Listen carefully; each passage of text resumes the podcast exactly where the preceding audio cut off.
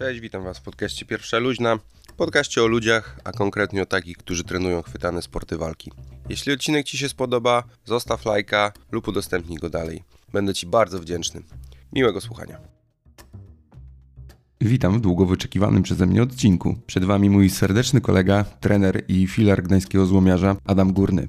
Głównym motywem naszej rozmowy było rozwijanie klubu brazylijskiego jiu-jitsu.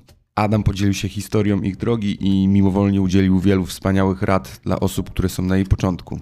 Do tego pojawiło się parę luźniejszych tematów, takich jak znaczenie muzyki na treningu i znalezienie przez niego idealnej dla siebie metody na trening siłowy. Kawał merytorycznego odcinka. Os. Cześć Adi. Cześć Mateusz. Zajebiście, że jesteś. Bardzo się cieszę, bardzo czekałem na ten dzień.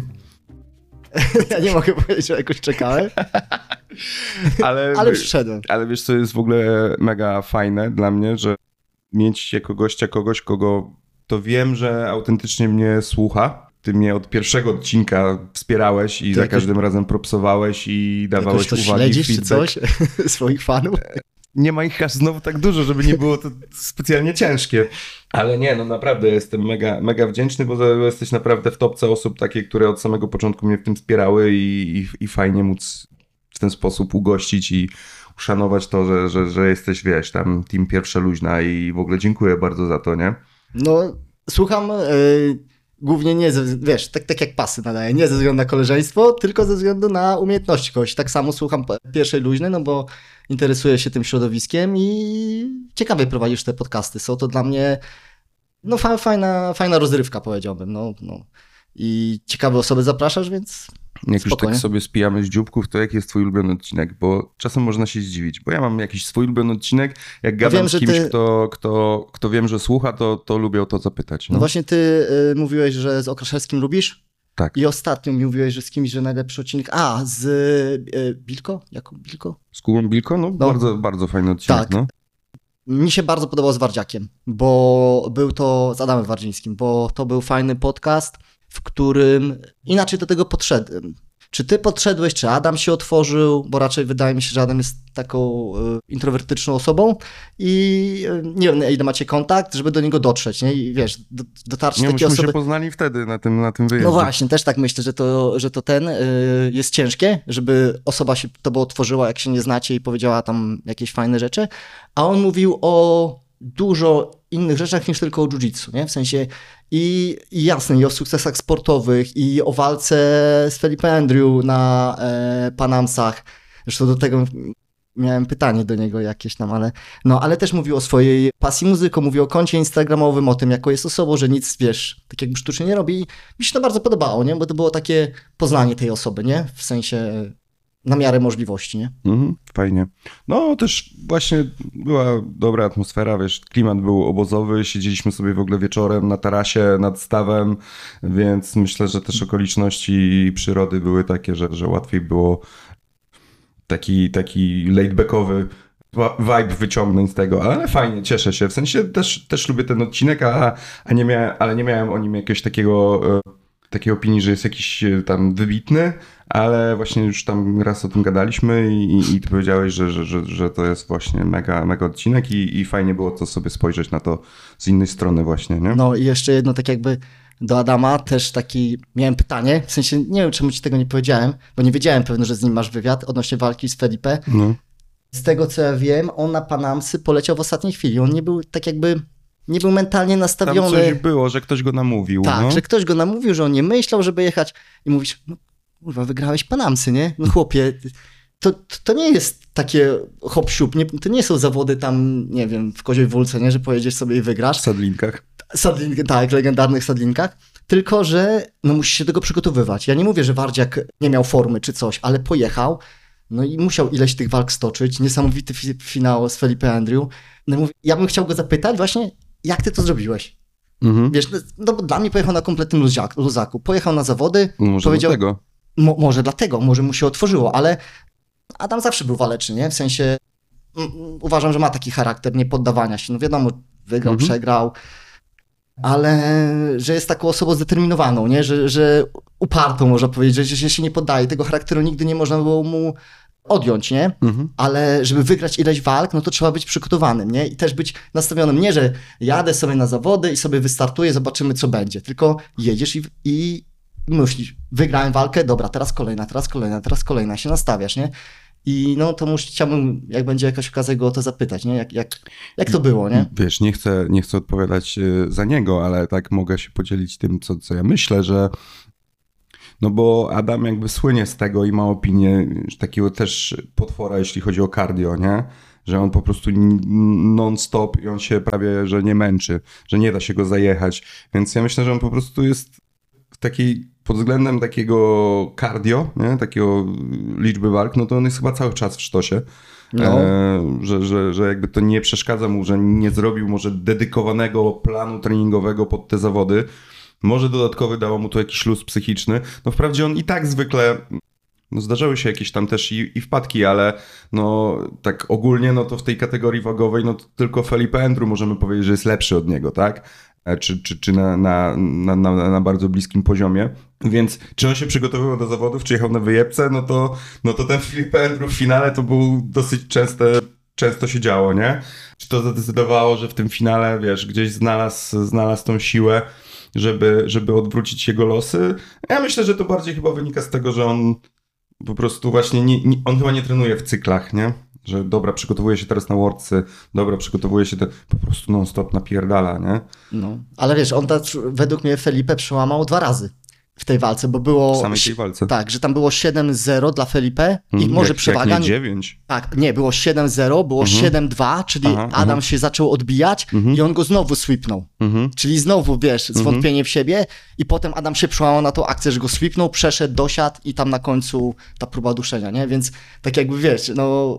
Można się raz nie poddać, dobra, teraz włączam y, zapasową baterię i odpalam wrotki i mówisz, dobra, wyszło, wyszło, wyszło. On, on go znowu odbił, nie? I mówisz, ja pierdzielę, nie? I on jeszcze raz, nie? Więc no, mega, mega, nie? Zresztą teraz jest nominowany do walki roku, nie? Tak. Tam przez no, Grappling. No, nie? to też takie ciekawe. Proszę głosować na Adama. Nie wiem do kiedy są te, te głosowanie. Odcinek słuchacie na 99% jakoś w pierwszych dniach stycznia. Więc nie wiem, czy to głosowanie jest jeszcze aktualne, ale jeżeli tak, to głosujcie na Adama Wardzińskiego, e, bo to walka naprawdę zasługuje. Bo No, to mega, jakby mega. więcej było takich walk w jiu-jitsu, zwłaszcza w GI, no to myślę, że też ten odwieczny problem z widowiskowością i, i, i tym, że no, oglądają tylko ludzie, którzy trenują, by było trochę łatwiej z tym walczyć, bo jakby dla mnie, ja już to kiedyś mówiłem, ale dla mnie właśnie walka, w której faktycznie może się zmienić wynik punktowy, jest najbardziej emocjonująca.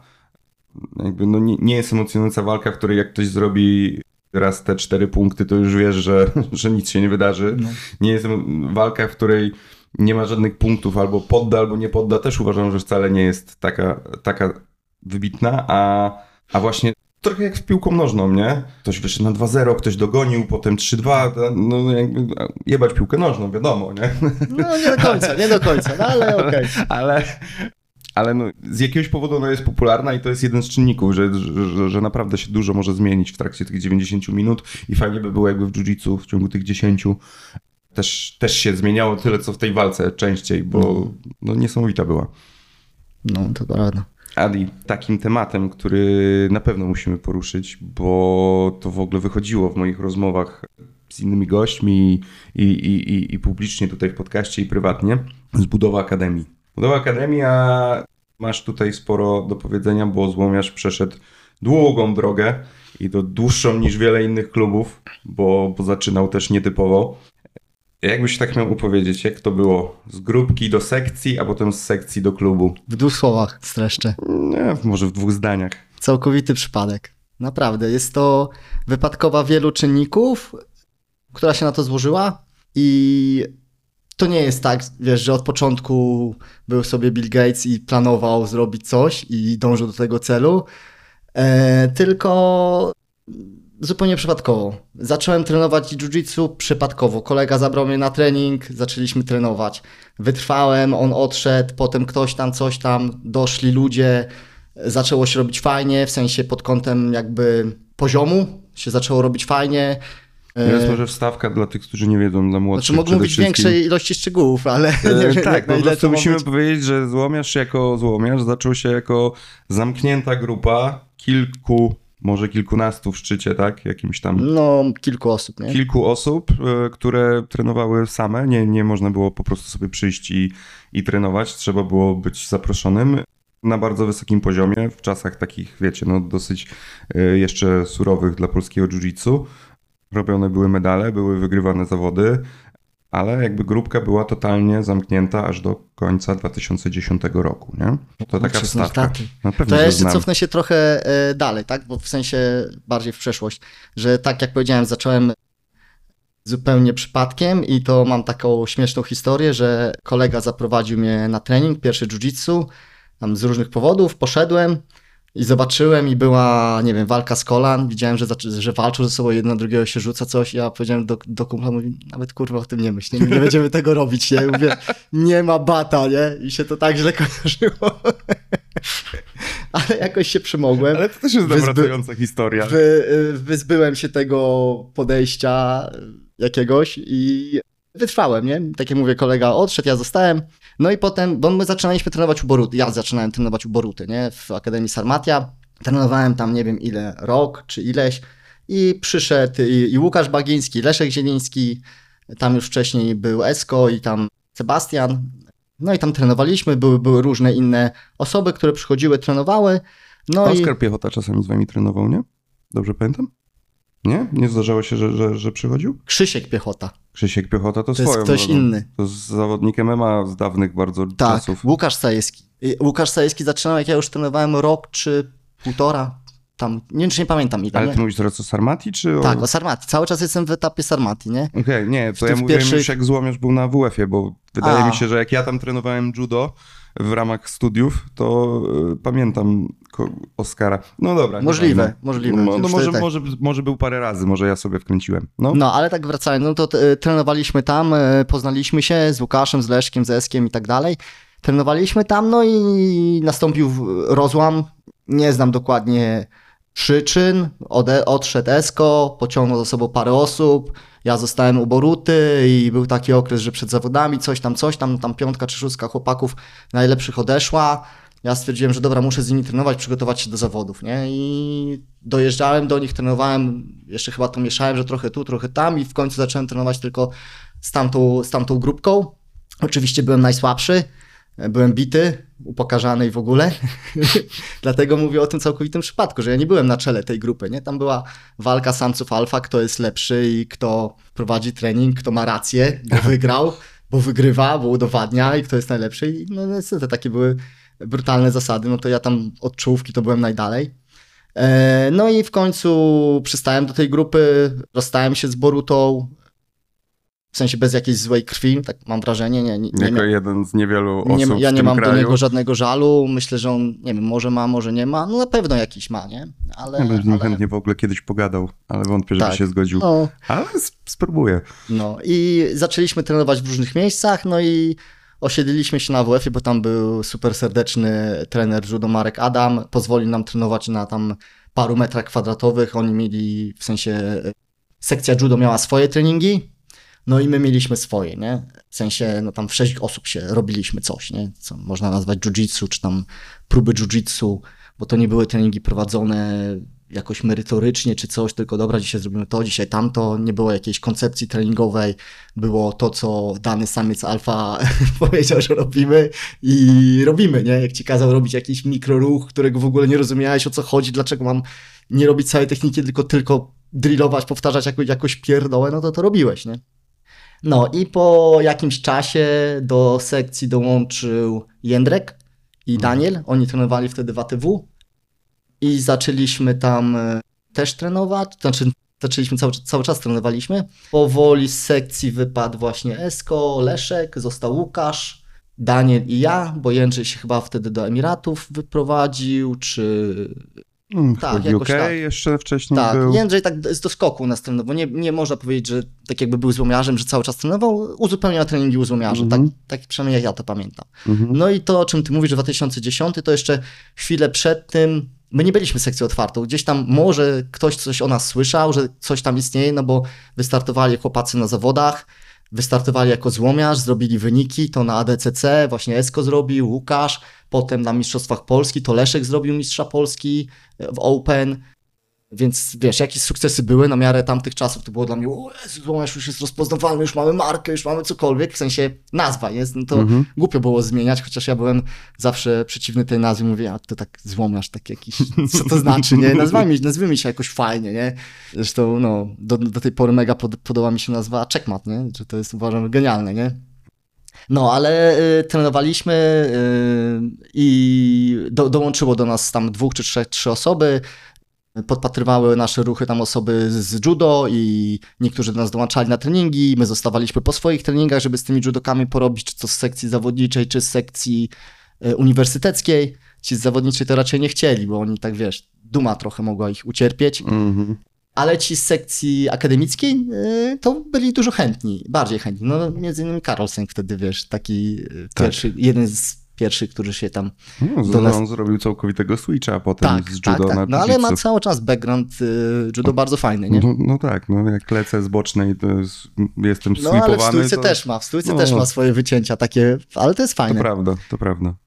No i y, z czasem, nie pamiętam na podstawie czyjej to inicjatywy było, ale stwierdzaliśmy, że brakuje nam osób do trenowania, że się zamykamy, że każdy zna swój ruch i już jak ktoś robi jakiś ruch, to już wiesz, że albo cię przejdzie, albo cię sweepnie, albo zrobi to i to było takie już nudne, nie? Do, do zażegania nudne. No i otworzyliśmy się, zaczęliśmy prowadzić tą sekcję, pewno mało rozsądnie, mało mm, z jakimś małym planem, ale otworzyliśmy się, no i wtedy zaczęły do nas dołączać ale, osoby. Ale jeszcze powiedz, że gdzie?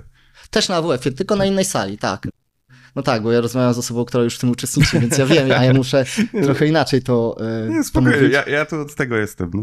E, Więc tak, też otworzyliśmy na innej sali na AWF-ie, też za zgodą Marka Adama, którego po raz chyba kolejny pozdrawiam i mówię, mega serdeczna osoba dla nas. Szy, szybkie wtrącenie. Marek Adam, 70 ilość latek, poddał mnie saleta czołkiem kiedyś.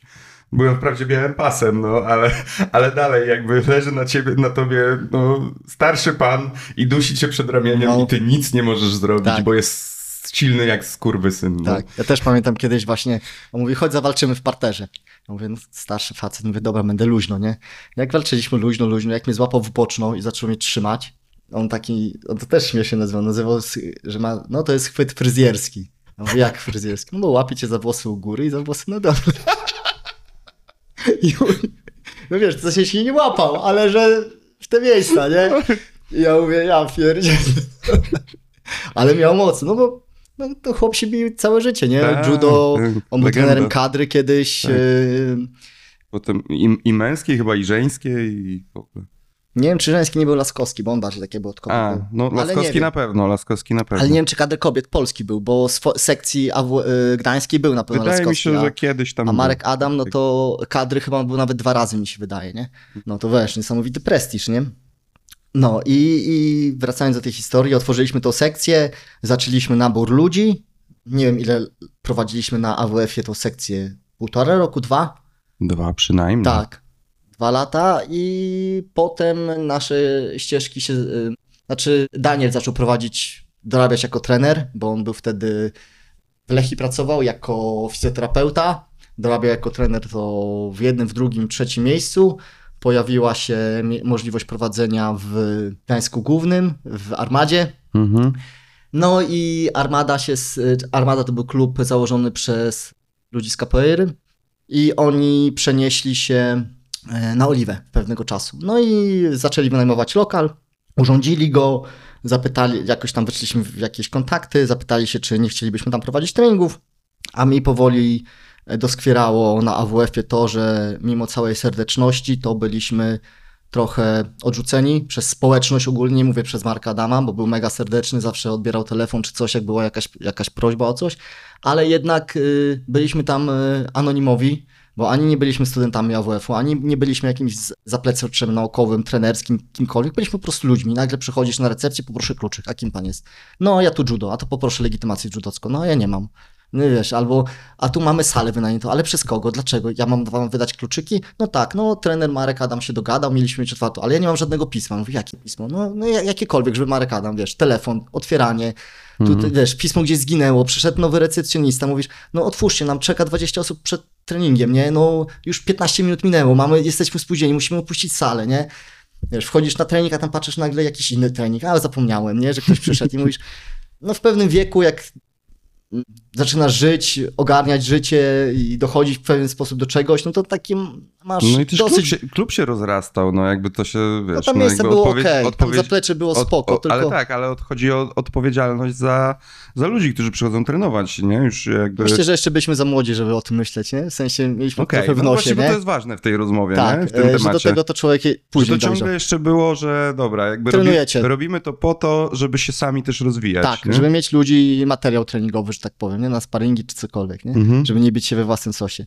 No i takie te całe, można powiedzieć, traktowanie e, mi, mi, mi się nie podobało. I właśnie wtedy Daniel prowadził w tej KPR-ze, ona się przenosiła, mówię, no to spróbujmy tam, nie? Tam mają do godziny, możemy tych treningów robić więcej, czy coś. I mówimy, no to tam się przeniesiemy, nie? I przenieśliśmy się tam.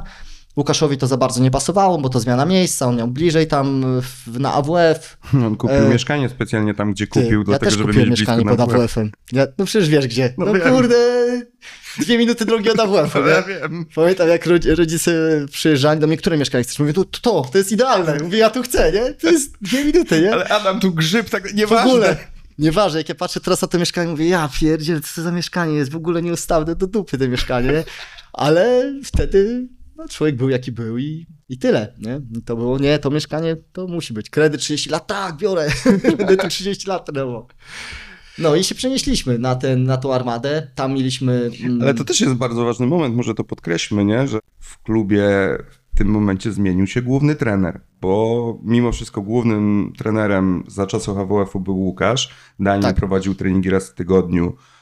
Łukasz, ty Tak? czasami Ja tego nie pamiętam raz w ogóle, tygo... raz w tygodniu były treningi z Danielem. ale ty mówisz o tej e, dodatkowej grupie, otwartej, Tak, znaczy, no, nie no, mówię, jak już byliśmy na sali numer 10, jak bo my pomyśl- trenowaliśmy poza tym. My mieliśmy swój trening i przychodziliśmy na tą grupę.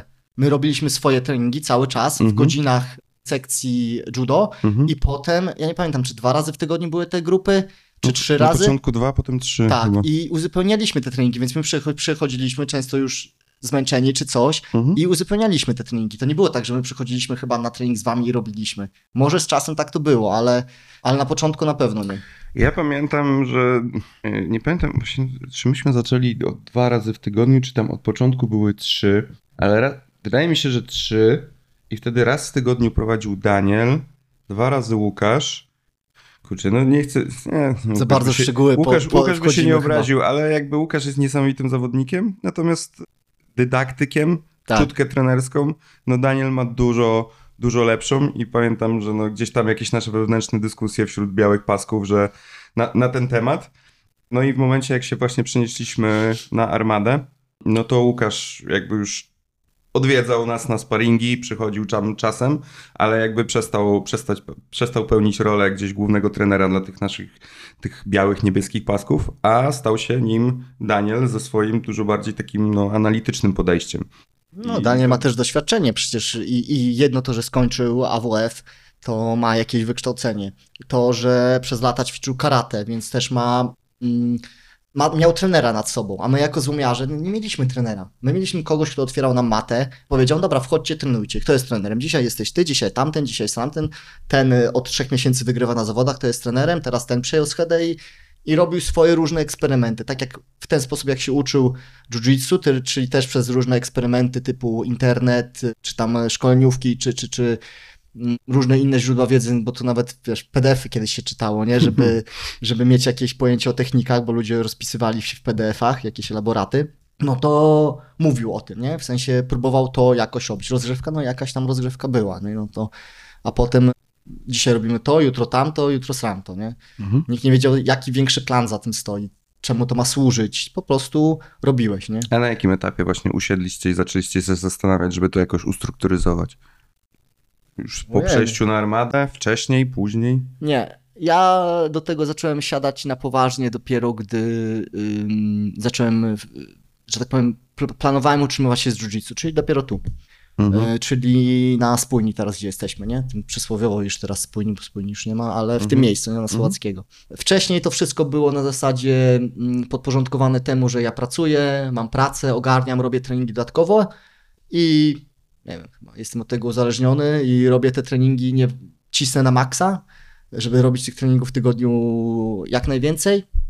No i to było podporządkowane mojemu, nie? Też nie rozkminiałem jiu-jitsu jakoś e, strasznie głęboko, w sensie, że najpierw jakie są pozycje podstawowe, jakie są umiejętności podstawowe, czy nawet techniki, tylko bardziej e, rozwijamy jiu-jitsu, robimy, uczymy się, patrzymy, ten pokazuje to, to się uczy tego, a potem coś innego, no to uczy się czegoś innego, nie? To było takie sklejanie, nie?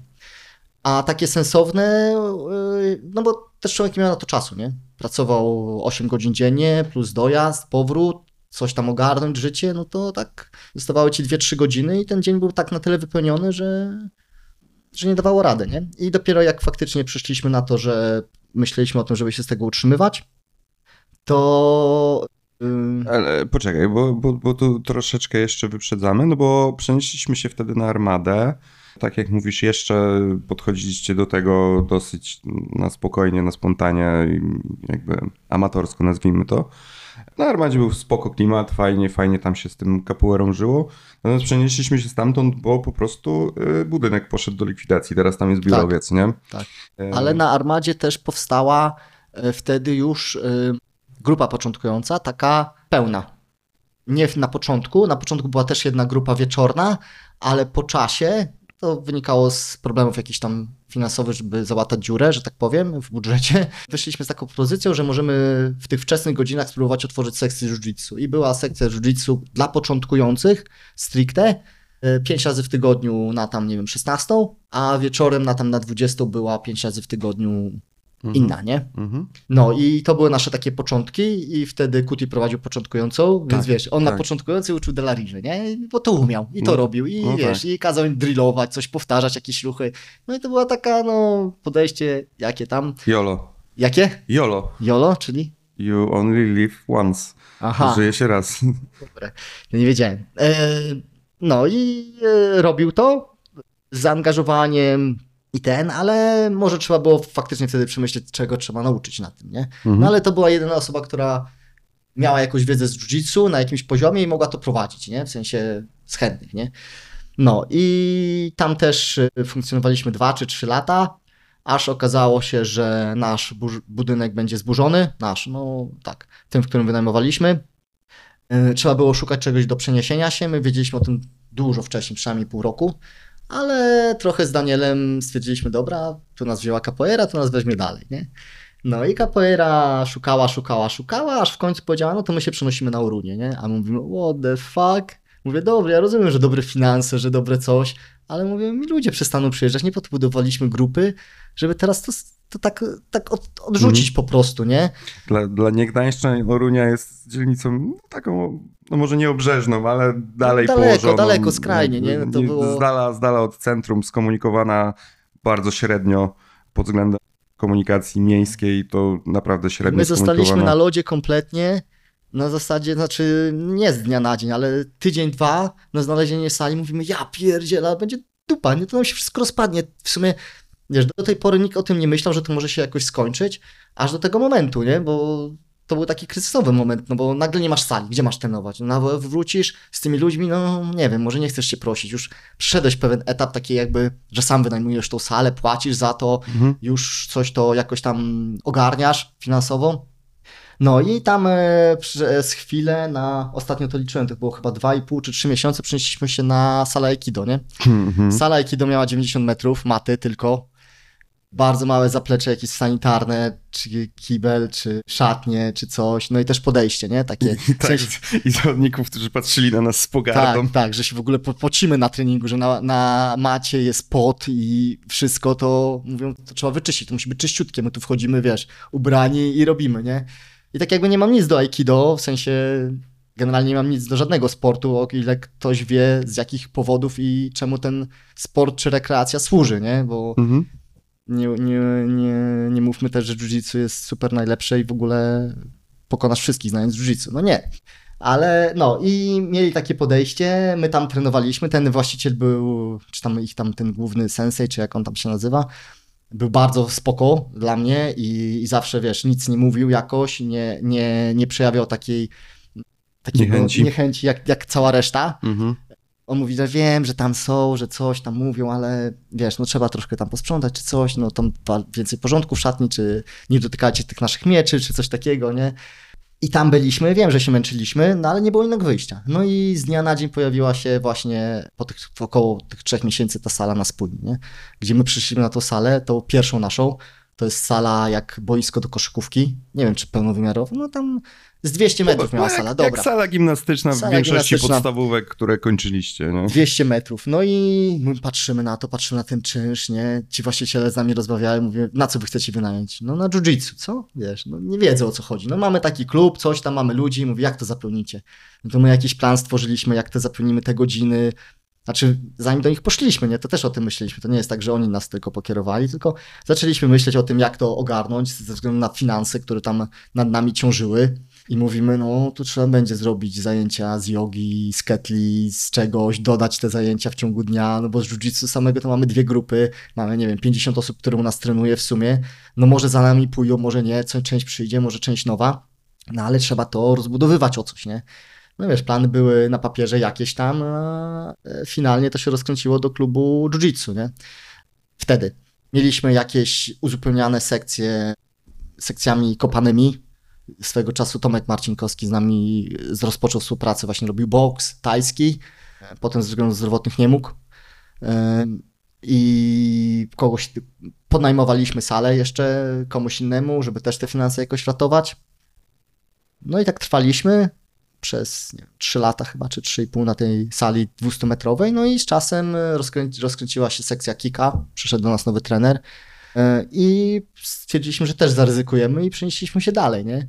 I na, na, tą, na tą teraz salę, na której jesteśmy, która ma, nie wiem, 350 metrów na przykład, nie? Tak, bo jakby w obrębie tego samego budynku, w którym była i siłownia, i właśnie różne tam inne rzeczy, to zmieniliśmy salę z i tak już solidnej, fajnej, dużej, Tak. na, na, na jeszcze większą, na taką, gdzie naprawdę jak do nas przyjeżdżają goście, a sporo przyjeżdża do nas gości, no bo jednak e, duże miasto i latem nad morze, no to naprawdę większość jest pod wrażeniem, że takich warunków u nich nie ma. Nie? Żadnych filarów, wielka sala, No to jest-.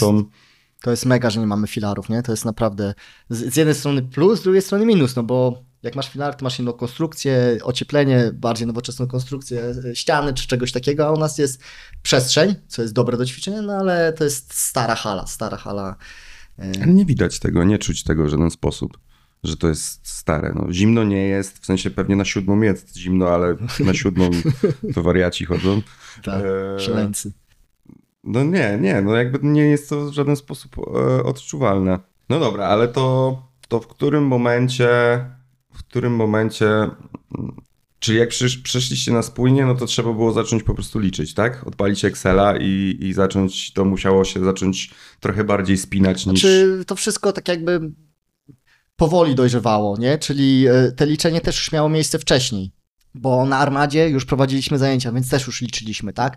Już jak otwieraliśmy sekcję na AWF-ie, czyli jeszcze ileś lat wcześniej, na tej dodatkowej sali, to ja też powiedziałem chłopakom, nie, róbmy to za darmo. Przecież mamy pracę, mamy pieniądze czy coś i po co oni mają płacić? Niech, niech po prostu ludzie przychodzą, niech trenują, nie? Niech się uczą, nie? Ale wtedy już nie pamiętam, czy Daniel, czy, czy Łukasz, chyba Łukasz nawet pchnął i powiedział, nie, no jak oni przyjdą za darmo, to oni tego nie docenią. Niech pła- płacą symboliczną kwotę, ale niech płacą, nie?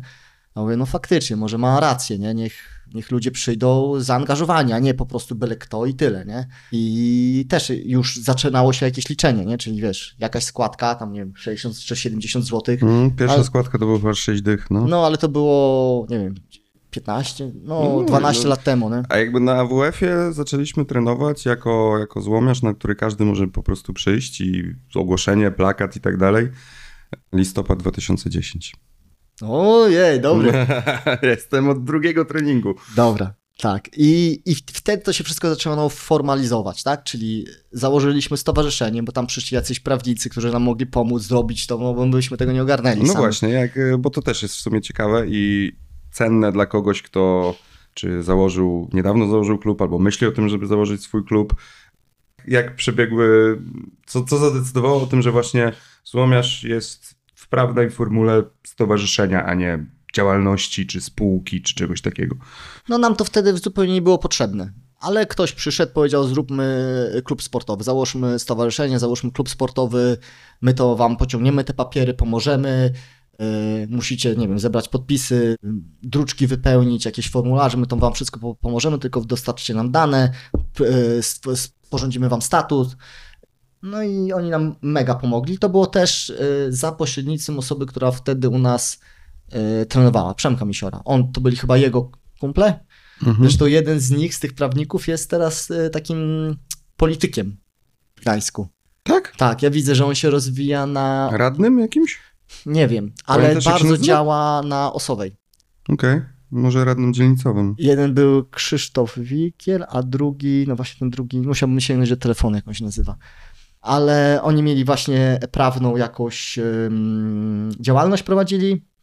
Ważny, Karol Ważny. Okej. I on e, właśnie na osowej widzę, że działa. Nie wiem, czy jeszcze, ale no, Okej. No dobra, oni w każdym razie nam pomogli to od strony prawnej pchnąć. Byliśmy tym stowarzyszeniem, no i w tym statucie wpisaliśmy różno, dużo różnych rzeczy, sformalizowaliśmy to, nie potrzebowaliśmy tego zupełnie, bo mówimy po co nam to, nie? Ale, ale było wtedy i wtedy tak jakby oficjalnie była, był stworzony zarząd, kto jest kim w tym zarządzie i już jakoś tak wyszło, że tak jakby te organizacyjne rzeczy ja zacząłem przejmować, nie? W sensie już mimo, że Łukasz był nadal tym najlepszym samcem alfa i wszystkich tłuk i w ogóle, to y, ja to takiego przyjąłem od, od strony organizacyjnej, czy to zbieranie składek, czy właśnie te wszystkie formalności, chociaż tego było niedużo, nie? Ale ja zacząłem tak jakby działać, nie? Od, od tej Mhm. strony, nie? Mhm. Więc najsłabszy w tej formie się wysunął na rolę takiego, y, no, no, no osoby, która tym zarządzała, nie? Oni tam trenowali i tak dalej, a ja właśnie tym, tymi innymi rzeczami. Więc to miało wtedy swoje początki, potem jak przyszliśmy na armady, to to się coraz bardziej rozwijało, w sensie tych, tych tak jakby liczenia. Stowarzyszenie było założone jeszcze na AWF-ie, tak? Tak, na, w pierwszych pół roku mi się I wydaje. do dzisiaj to jest to samo stowarzyszenie, tak? To w tej tak, formie dalej z jakimiś funkcjonuje. zmianami, tak, tak, Mhm. tak, tak. Cały czas to stop... my, my, my działamy na formie, na Czy to, czy to też daje jakieś, nie wiem, tam podatkowe korzyści? Że, że dzięki temu można jakiś mniejszy podatek płacić, czy coś? Czy to po prostu tak już zostało i nie, W nie ma potrzeby zmieniać? zostało, no działalność, wiesz, jest obciążona jakimiś tam podatkami, ZUS-ami i tak dalej, Mhm. to jest nieuzusowane, więc y, to jest ciekawa forma, nie? Klub Mhm. sportowy, nie?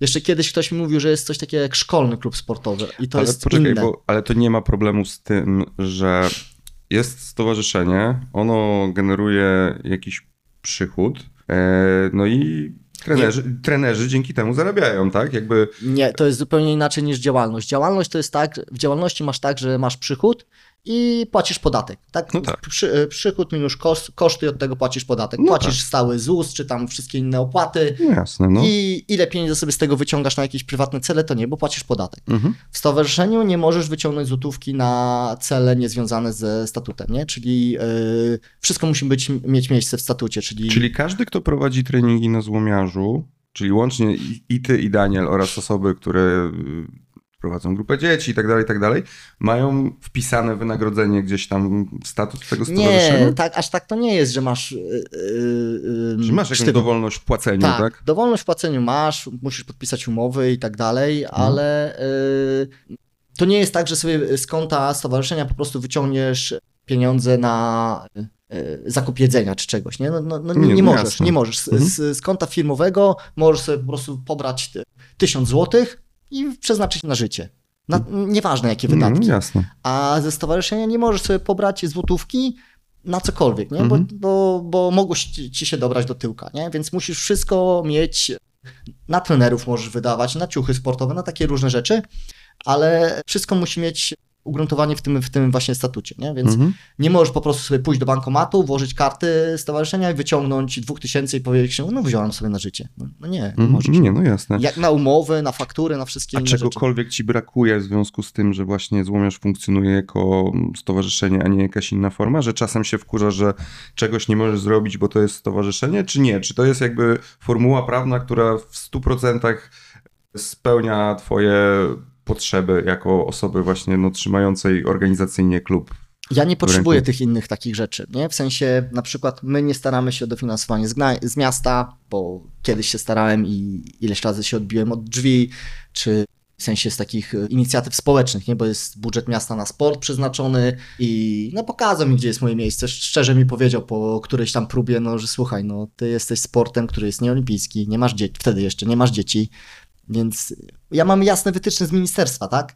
Sport olimpijski, dzieci. To jest, jak tak masz, to masz kasę, nie? No i wiadomo, kolejka jest długa tych sportów olimpijskich i dzieci. Osiągnięcia nie mają do tego za dużo mm, jakiegoś znaczenia, no bo co, co pokażesz, no masz... y, Drewniany medal z Mistrzostw Polski, tak, o którym żeśmy o którym rozmawiali. mówiliśmy, nie? Którym... I tak się należy mega szacunek dla organizatorów, że zorganizowali wtedy te mistrzostwa, nie? Czekaj, bo trochę wypadłem.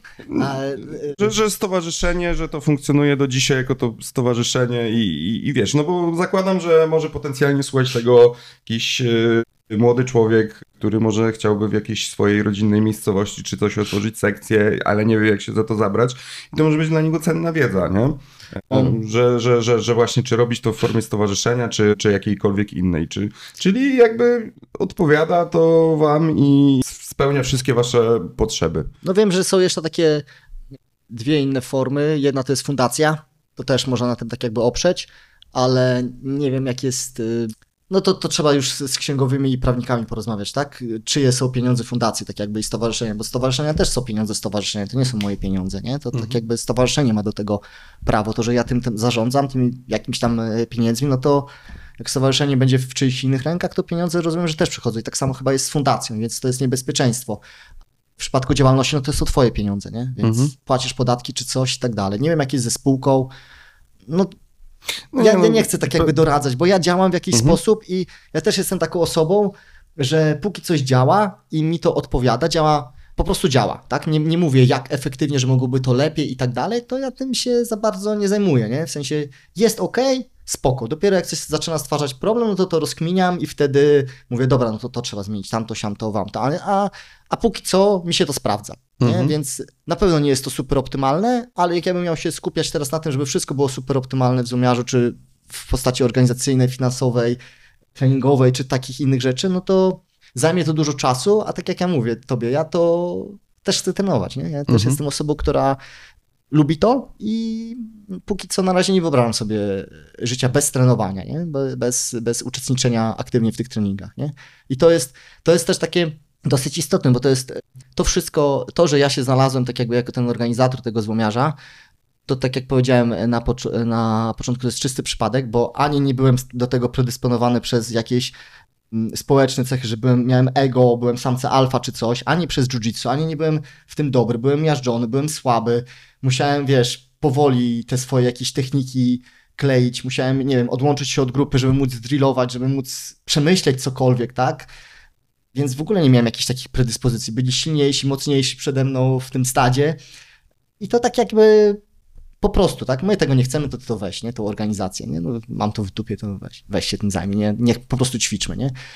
To, co głównie mnie pchało do tego, to to, że ja chcę trenować i to, że zauważyłem, że żeby trenować, to trzeba mieć, mm, niekoniecznie, że ja to zauważyłem, ale że zostało zauważone, że mm, trzeba mieć dużo różnych ludzi, bo się nudzi walka, jest nierozwojowa, więc trzeba mieć tych ludzi, a żeby mieć tych ludzi, no to trzeba się otworzyć i ich szkolić, Żeby... żeby... Ich wytrenować, samemu sobie ich trzeba wytrenować. No właśnie do tego tak też, mam trochę, nie? też mam trochę inne podejście, bo ja się wywodzę ze szkoły samouków, czyli sami się uczyliśmy Mhm. i ja uważam, że niezbędne musi być miejsce do trenowania. Nie? Że to nie chodzi, że musi być trener. Jasne, fajnie, jak on pokieruje, odpowie, ale też uważam, że dla mnie najistotniejsze jest, i to może trochę paradoksalnie zabrzmi, że w pracy trenera najważniejsze jest stworzyć miejsce dla ludzi, żeby ludzie mieli gdzie przychodzić i mogli się rozwijać, bo rozwój ludzi jest trudny. W sensie, jak prowadzisz trening, nie? I mówisz, teraz robimy e, gardę motylą.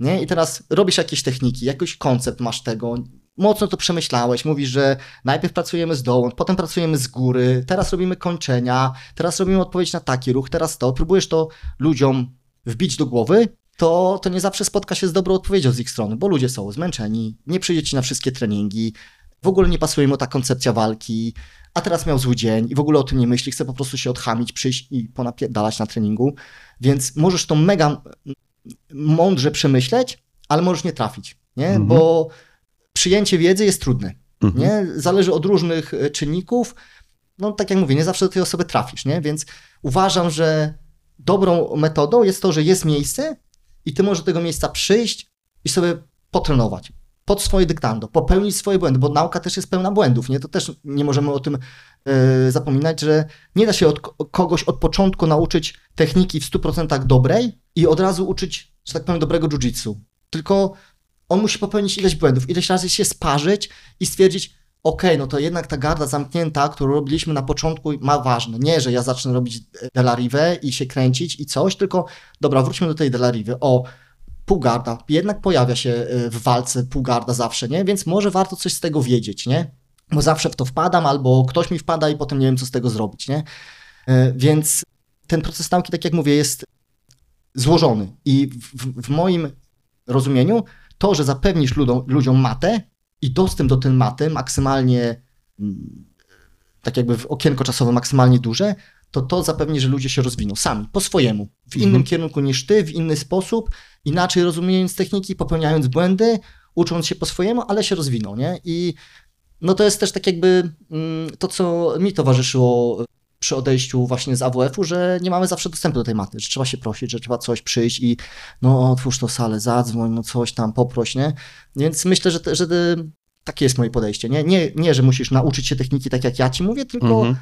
masz miejsce, przyjdź, pokręć się, porób coś swojego, nie? No ale to też e, na pewno to trzeba różnicować ze względu na poziom zaawansowania, bo ty, ty jesteś głównym trenerem grupy początkującej, nie? Zupełnie inaczej trenuje się no. Y, grupy początkującej w GI, tak. Zupełnie inaczej mimo wszystko na pewno trzeba ułożyć plan treningowy dla takiej grupy, no bo tam siłą rzeczy ileś osób ci po prostu kiedyś odpadnie, znudzi się, stwierdzi No tak. coś ich ten, ale kto zostanie, ten zostanie awansuje do średnio zaawansowanej, zacznie się właśnie rozwijać po swojemu, zacznie oglądać sobie techniki w internecie, zacznie zadawać lepsze pytania, zacznie swoją grę budować na, na tym etapie późnego białego, wczesnego niebieskiego pasa.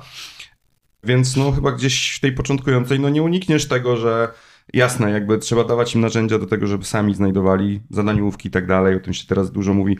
To rozmawialiśmy kiedyś o tym, że jak chłopaki z Kwintesencja Stylu, z podcastu Kwintesencja Stylu zaczęli, wiesz, gdzieś tam mówić o, że zadaniówki, że rozwiązywanie problemów i tak w taki trochę sposób, jakby to było coś takiego rewolucyjnego, a ja tak na to patrzę, e, ale no to, to, to nie jest normalne, u nas tak zawsze było, nie? Ale no strukturę trzeba im też nadać, nie? Jakby no muszą po kolei przejść pewne rzeczy. Mamy teraz jeszcze grupę intro, więc to już tam w ogóle tam ich uczysz balachy i tego, żeby minąć biodra, ale no rozumiem, zgadzam się, ale chyba jednak no trzeba, trzeba im pewne rzeczy no wyłuścić na początku, nie? Bo, bo pewnych, pewnej, pewnej bazy no nie przeskoczysz. No baza w jiu jest gdzieś tam jedna i można ją modyfikować, ale- ale... z jednej strony uważam, że możesz się starać i ja dokładam do tego swoją pracę. Taka jest moje, moje zadanie jako trenera, żeby starać się przekazać coś sensownego, nie jakieś odklejone od, od y, rzeczywistości rzeczy, tylko sensowne w tych technikach, w tym, w tym koncepcie treningowym, w tym, co robimy chociażby na rozgrzewce, tak?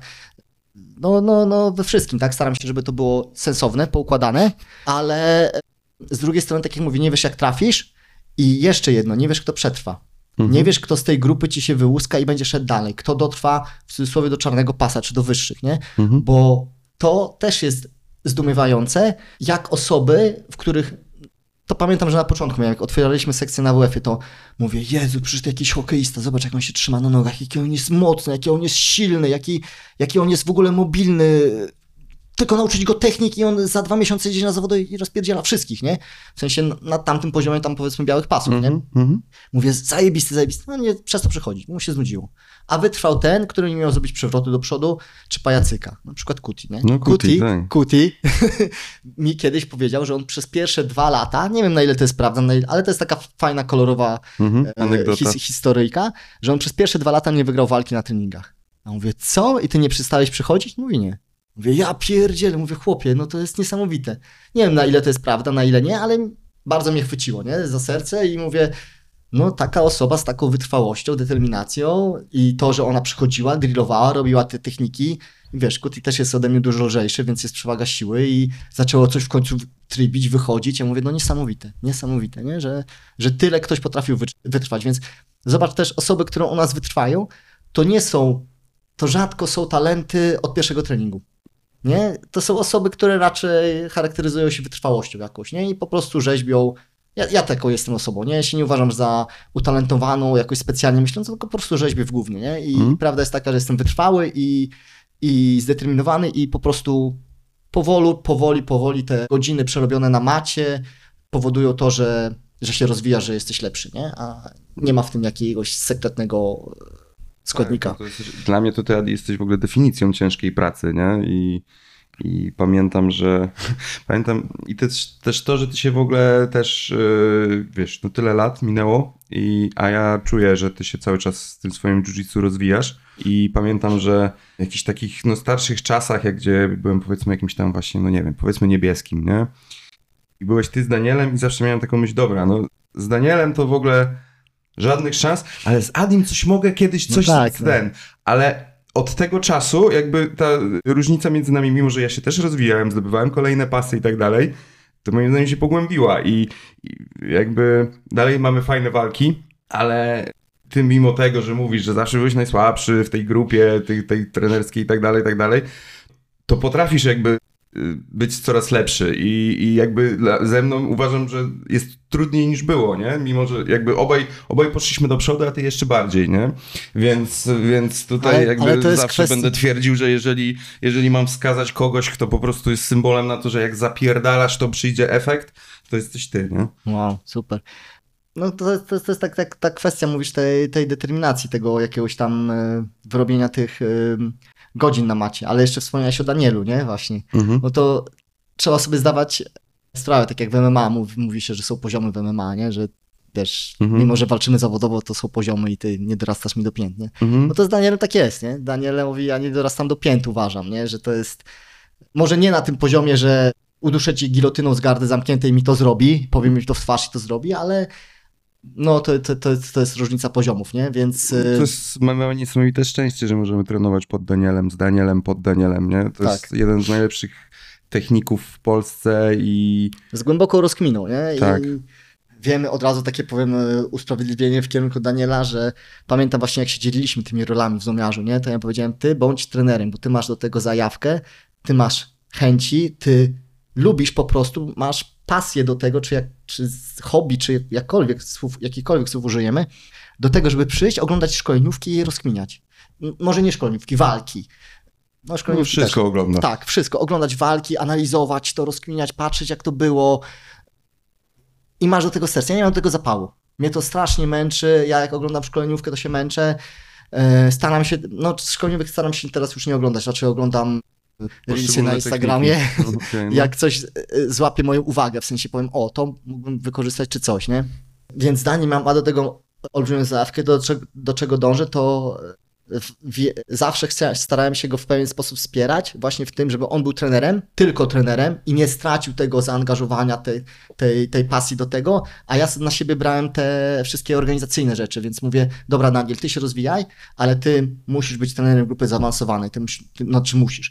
Ty masz predyspozycję do tego, żeby być trenerem zaawansowanym. Ja nie mam na to przestrzeni. Ja, ja nie, po pierwsze, nie dorastam ci wiedzą do pięt, nie mam w sobie energii na to, żeby tak rozkminiać techniki, jak ty rozkminiasz. Ja mam jakieś swoje umiejętności, cechy charakteru, które pozwalają mi to jakoś organizacyjnie robić, nie? A, a tobie wiem, że sprawia ciężar, więc podzielmy się tymi rolami, nie? I, i to, co, od czego zacząłem, że no Daniel niestety teraz trochę jest wtłaczany w te organizacyjne rzeczy, nie? Więc za, zaraz zobaczymy, jak się wypali. Dobrze, dobrze. Nie, niech coś tam po, po, poogarnia. No.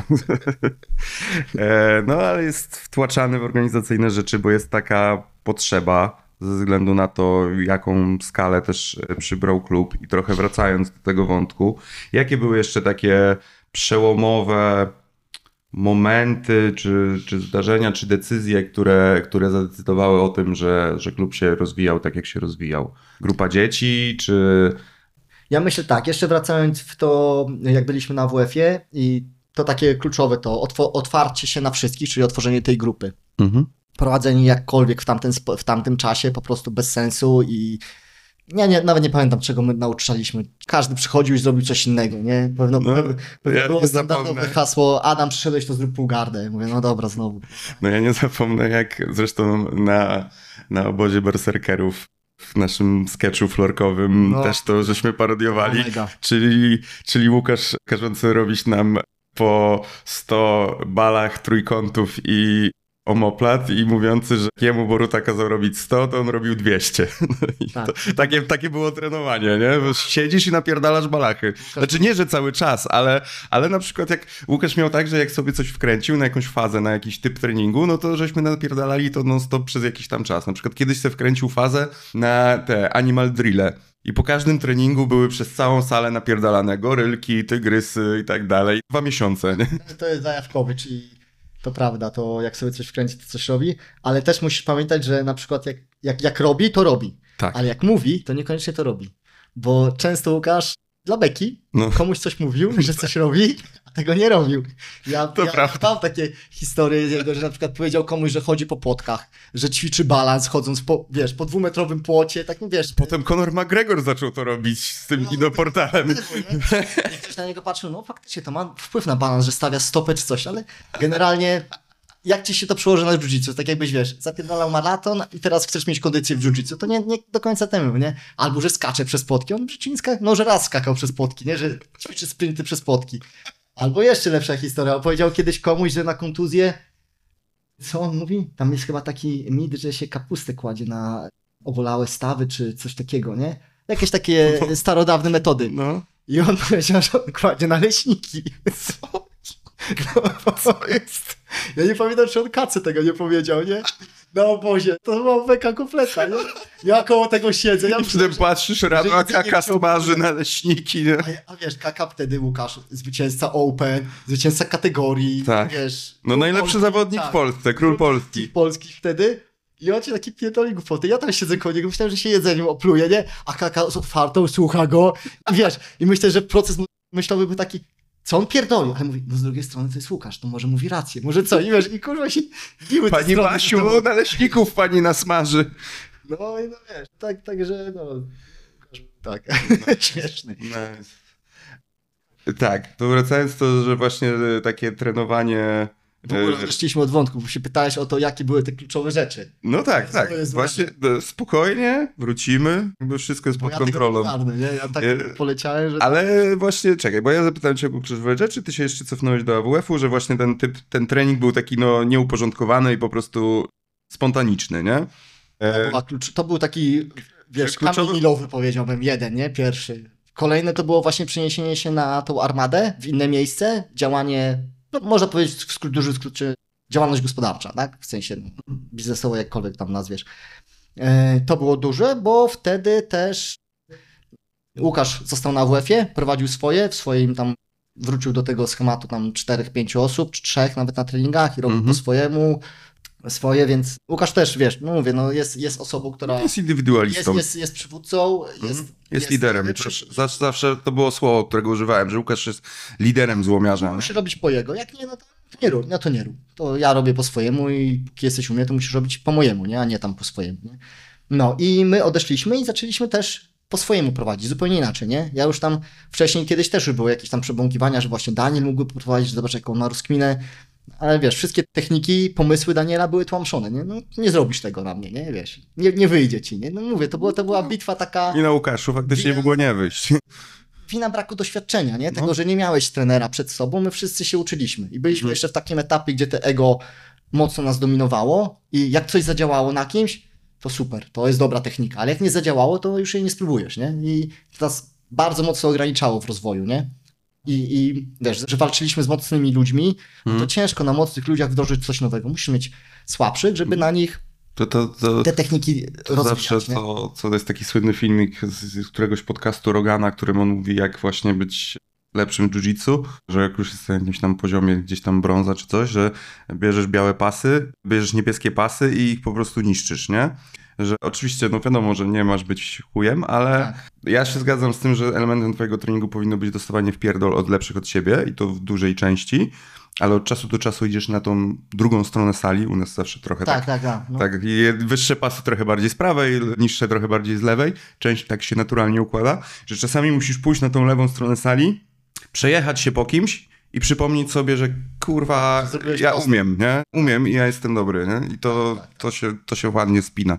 No i kolejnym to, było, to był taki moment, że wyszliśmy z Danielem i sami zaczęliśmy trenować, w sensie też bez jakichś konsultacji, tylko w sumie ja byłem, ja byłem uczestnikiem treningów, nie? Tam może sporadycznie coś podprowadziłem, już nie pamiętam, jakieś były takie rzeczy się, że na zastępstwo czy coś, ale był właśnie Daniel, który prowadził, z czasem doszedł do nas Andrzej, który przejął, no, za, zaczął przejmować nogi, no i to, to był kolejny taki kamień O, milowy. no, no myślę, że to dobry kamień że milowy, no bo, nowy trener z, no, z zewnątrz. bo też nogi było u nas zawsze od początku, ale no zawsze... Nie, nie było. Było, raz w tygodniu było No. nogi, ale, ale właśnie o to chodzi, raz w tygodniu, tak żeby było, że jest, jest y, nogi. Coś liznąć, no. No pamiętasz, jak kiedyś był taki trening latem na tej dziesiątce na WF-ie, że autentycznie po kostki w pocie byliśmy? To był właśnie nogi trening. Był, nie wiem, czy Znaczy pamiętasz. ja wiem, tam, było, tam, była, tam była straszna duchota, no. Tak. No, był taki jeden trening, że, że autentycznie była kałuża i to taka nie, że ja przesadzam, nie? Tak. E, było nogi, no ale wyście zawsze byli jakby przede wszystkim zawodnikami gi, bardziej lubiliście, tak myślę, i, i, i lepsi w tym byliście, więc to nogi było, bo było, nie? A faktycznie, jak e, Psuj się przeprowadził i Tina do Gdańska, mm, no to to, to ruszyło bardziej z kopyta, nie? No, tak. Szybkie info. Jeśli podoba Ci się ten podcast, możesz postawić mi wirtualną kawkę w serwisie Buy Coffee, do którego link znajdziesz w opisie. Niezmiernie pomoże mi to w tworzeniu kolejnych odcinków. Jeśli wolisz wesprzeć mnie pozafinansowo, to udostępnij ten lub dowolny odcinek z kilkoma słowami komentarza. Dzięki. No, więc dopuszczenie tak jakby kogoś do trenowania, do prowadzenia treningów z zewnątrz, nie Mhm. tak jakby wyk- wykształconego od podstaw, czy no jakkolwiek to znaczy, trenującego od, Tak. od lat z nami, Psuj przyjechał jako Tak. brąz, brązowy pas. jako purpura. Tak? Jeszcze jako purpura? O, Ja go pamiętam z pierwszych zawodów, były jakieś e, pyże organizował, podszedł do mnie psuj, Mhm.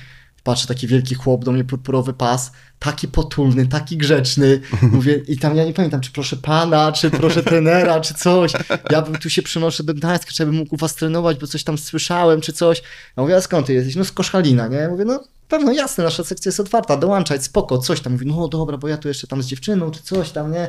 Mówię, spoko, pewno, wpadajcie, miło będzie was ten, nie?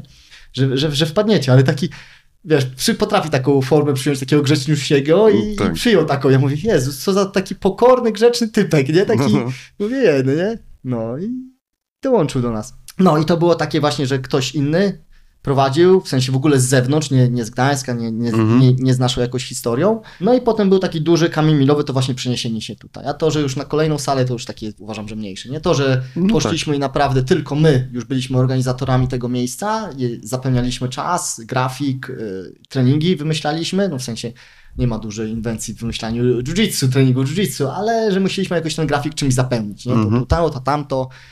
No ale tak, ale no, grupy trzeba podzielić, tak, tak. jakby to też właśnie tak jak powiedziałeś, przecież zaczęliśmy oczywiście od jednej grupy, potem na Armadzie pojawiła się grupa początkująca. Dzisiaj, dzisiaj jest tak, zaawansowana, średnio zaawansowana, początkująca, intro, to wszystko jest gi i średnio zaawansowana i początkująca no-gi. Tak. Plus jeszcze kickboxing, nie?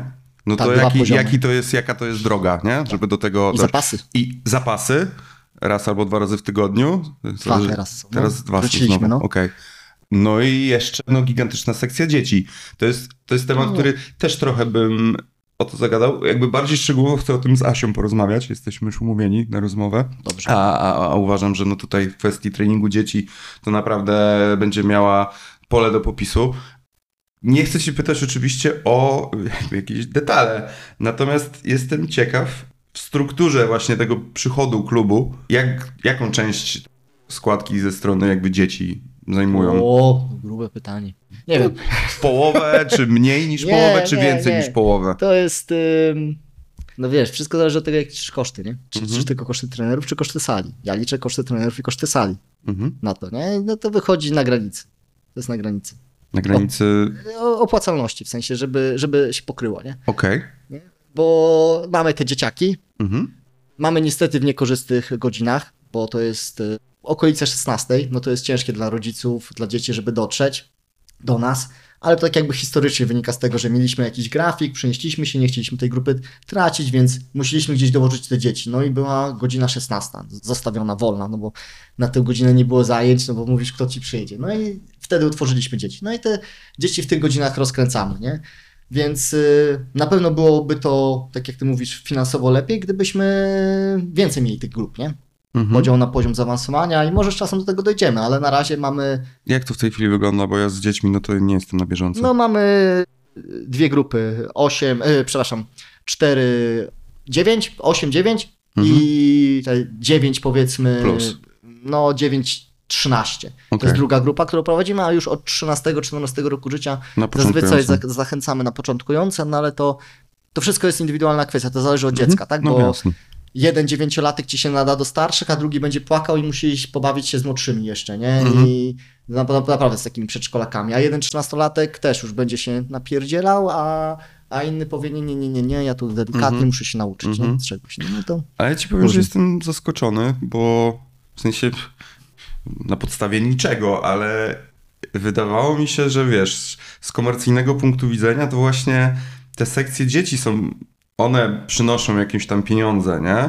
no na, na to, że na tyle, żeby mogły funkcjonować te sekcje. No tak, nie, nie, ale ja myślałem, że w strukturze przychodów klubu, czy nawet dochodów klubu, że to właśnie ma ważniejsze nawet znaczenie niż, niż ci dorośli, nie? Niż y, ten, a wychodzi na to, że, że, że totalnie się myliłem, nie? Ale no może, może tak jak mówisz, więcej grup, Czy, lepsze godziny. Wiesz, ja też patrzę całościowo na, na klub, nie? Mhm. Dla mnie, jasne, rozgraniczam to po sekcjach, ta taka, na mnie jiu-jitsu, zapasy czy coś, ale y, kickboxing, dzieci, ale mm, też patrzę głównie y, na, na całość. Oj, na mikrofon. E, na całość e, patrzę, jak to wygląda finansowo, nie? Więc to, że na przykład w danym miesiącu ta sekcja wypadnie gorzej, a tamta lepiej, no to dla mnie jest okej, nie? Bo nadal Mhm. jest, Mhm. jest na jakimś tam poziomie, nie? A nie, Mhm. no tak jak mówię, na pewno na dzieciach mogłoby być więcej, nie? Mhm. Zawsze możesz mieć więcej dzieci. Sala jest duża i można byłoby mieć, myślę, że jeszcze z 30 dzieci przynajmniej na tych grupach moglibyśmy mieć w Mhm. sumie, nie? Mhm.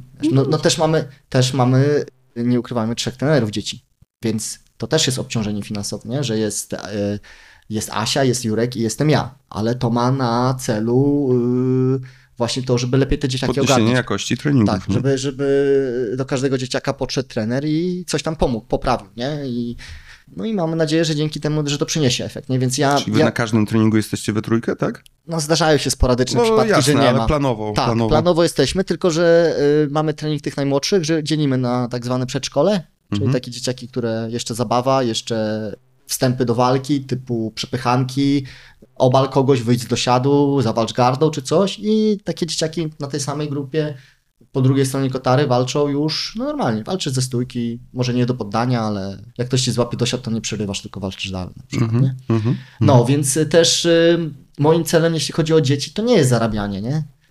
Generalnie moim celem, głównym celem moim nie jest zarabianie na klubie. Ja wiem, chcę się z tego utrzymać, ja wi- Rozumiem, wiem. ale to jest ważne, nie? To... To jest myślę, że drugie na liście priorytetów, tak, że, ale że też musi muszą się być, nie? Jakbyś, Musi. jakbyś na tym wdupiał, no to byś nie Tak. mógł do tego tak, byłoby podchodzić, nie? ciężko. Ale zawsze z Danielem, y, jak o tym rozmawialiśmy, to mówimy pierwszy to jest sport, nie? W sensie rozwój sportowy, w sensie, że chcemy mieć osiągnięcia, wyniki, chcemy mieć zawodników, chcemy, dobra, może te osiągnięcia, wyniki to trochę za dużo powiedziane, bardziej, że rozwija się to jiu-jitsu, żeby ludzie rozwijali się w jiu-jitsu i to ma być naszym, y, mamy się na tym głównie skupić, nie? Żeby te umiejętności się podnosiły u ludzi, nie? Nie, że teraz przyjemnie spędzę czas i pójdę sobie, nie wiem, ognisko, na ognisko z kolegami i, i tyle, tylko że mamy być klubem sportowym i uczyć się sportu walki, nie? A- A nie, a nie zarabiać na tym pieniądze. Zarabiać pieniądze tak, to musi się wszystko zgadzać, ale w drugiej kolejności, nie? Mhm. Że jeżeli będzie, no...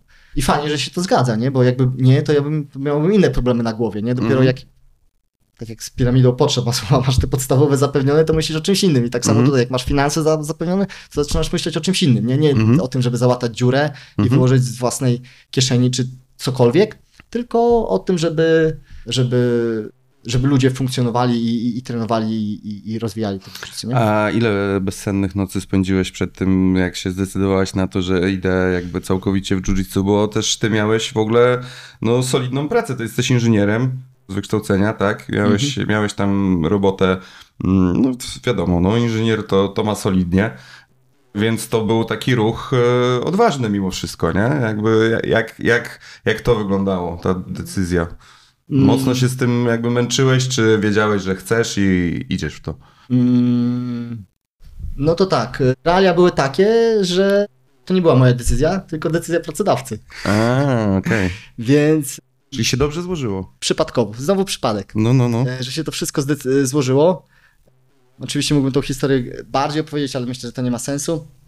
E, Złożyło się tak, że akurat w tym momencie, w którym e, zmienialiśmy ten klub, została nasza armada zburzona i musieliśmy przejść, Mhm, to po tygodniu czy dwóch ja dostałem e, wypowiedzenie mhm, i wiedziałem, że jeszcze miesiąc mam tam odprawy, czy tam cokolwiek, czy tam dwa miesiące, nieważne ile.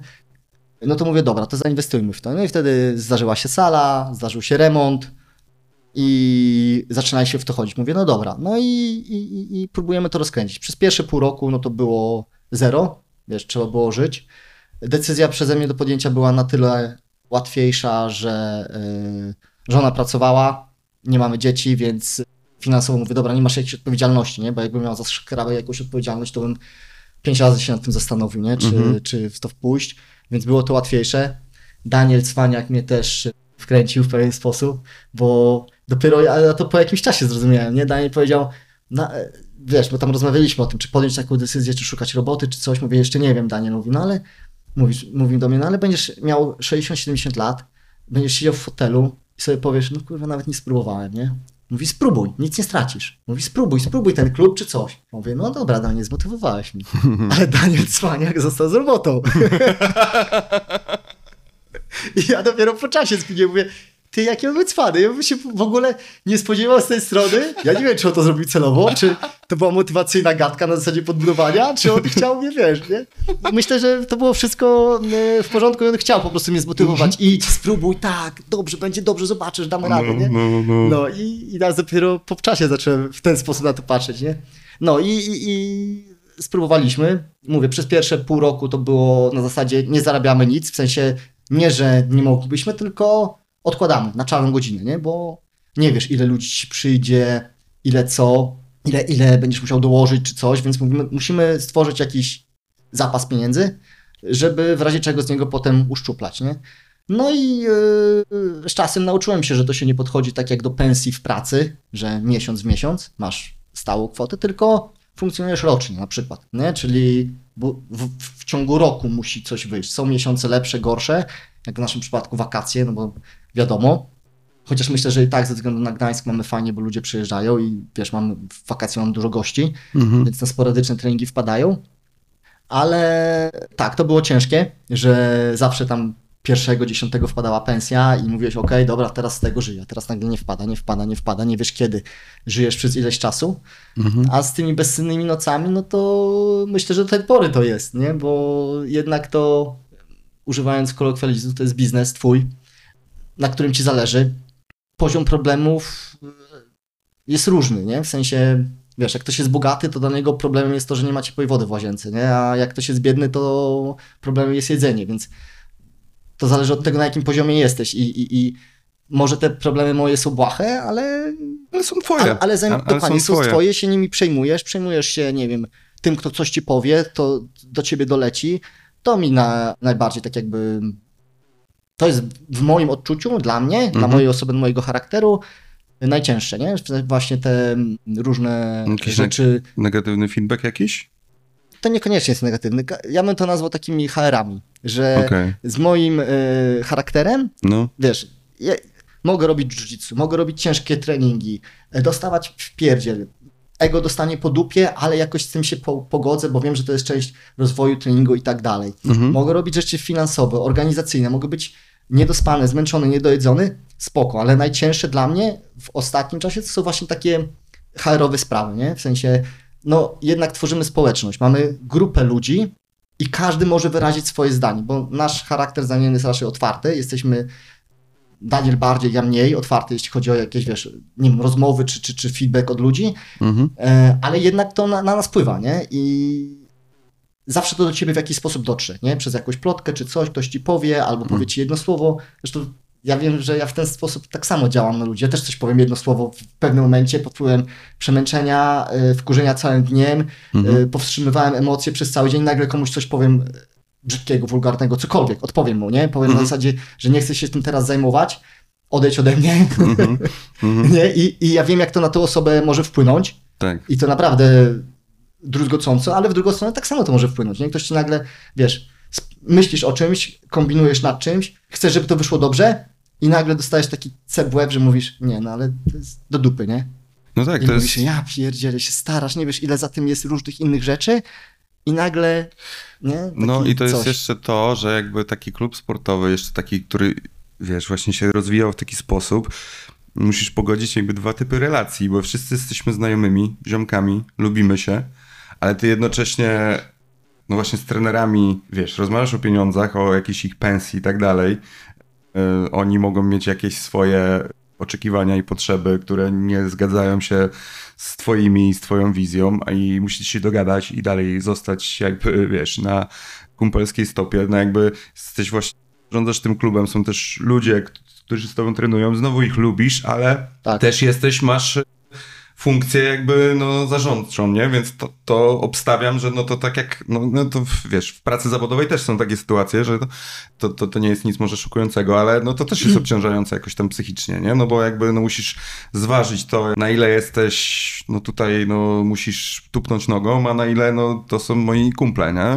No tak, to jest ciężkie, nie? Właśnie szczególnie przez to, że to są znajomi kumple z maty, z którymi się spotykasz, nie wiem, integrujesz cokolwiek, nie? Bo no, no, w moim przypadku nie jest to jakoś wielce tam, nie wiem, dwa do, razy do roku czy coś, ale, z KSW jest, to czasem się widzimy, ale jedziesz dzieje, na zawody, jesteś widzimy. na zawodach, gadasz. Tak, idziesz teraz, na piwko po zawodach. tak, Albo Wiadomo. teraz musisz odciąć to i podejść taką brutalną ręką, tak? Powiedzieć, że Mhm. tak i tak, takie są fakty, takie są rzeczy. No, no na szczęście jakoś tam te relacje funkcjonują, znamy się.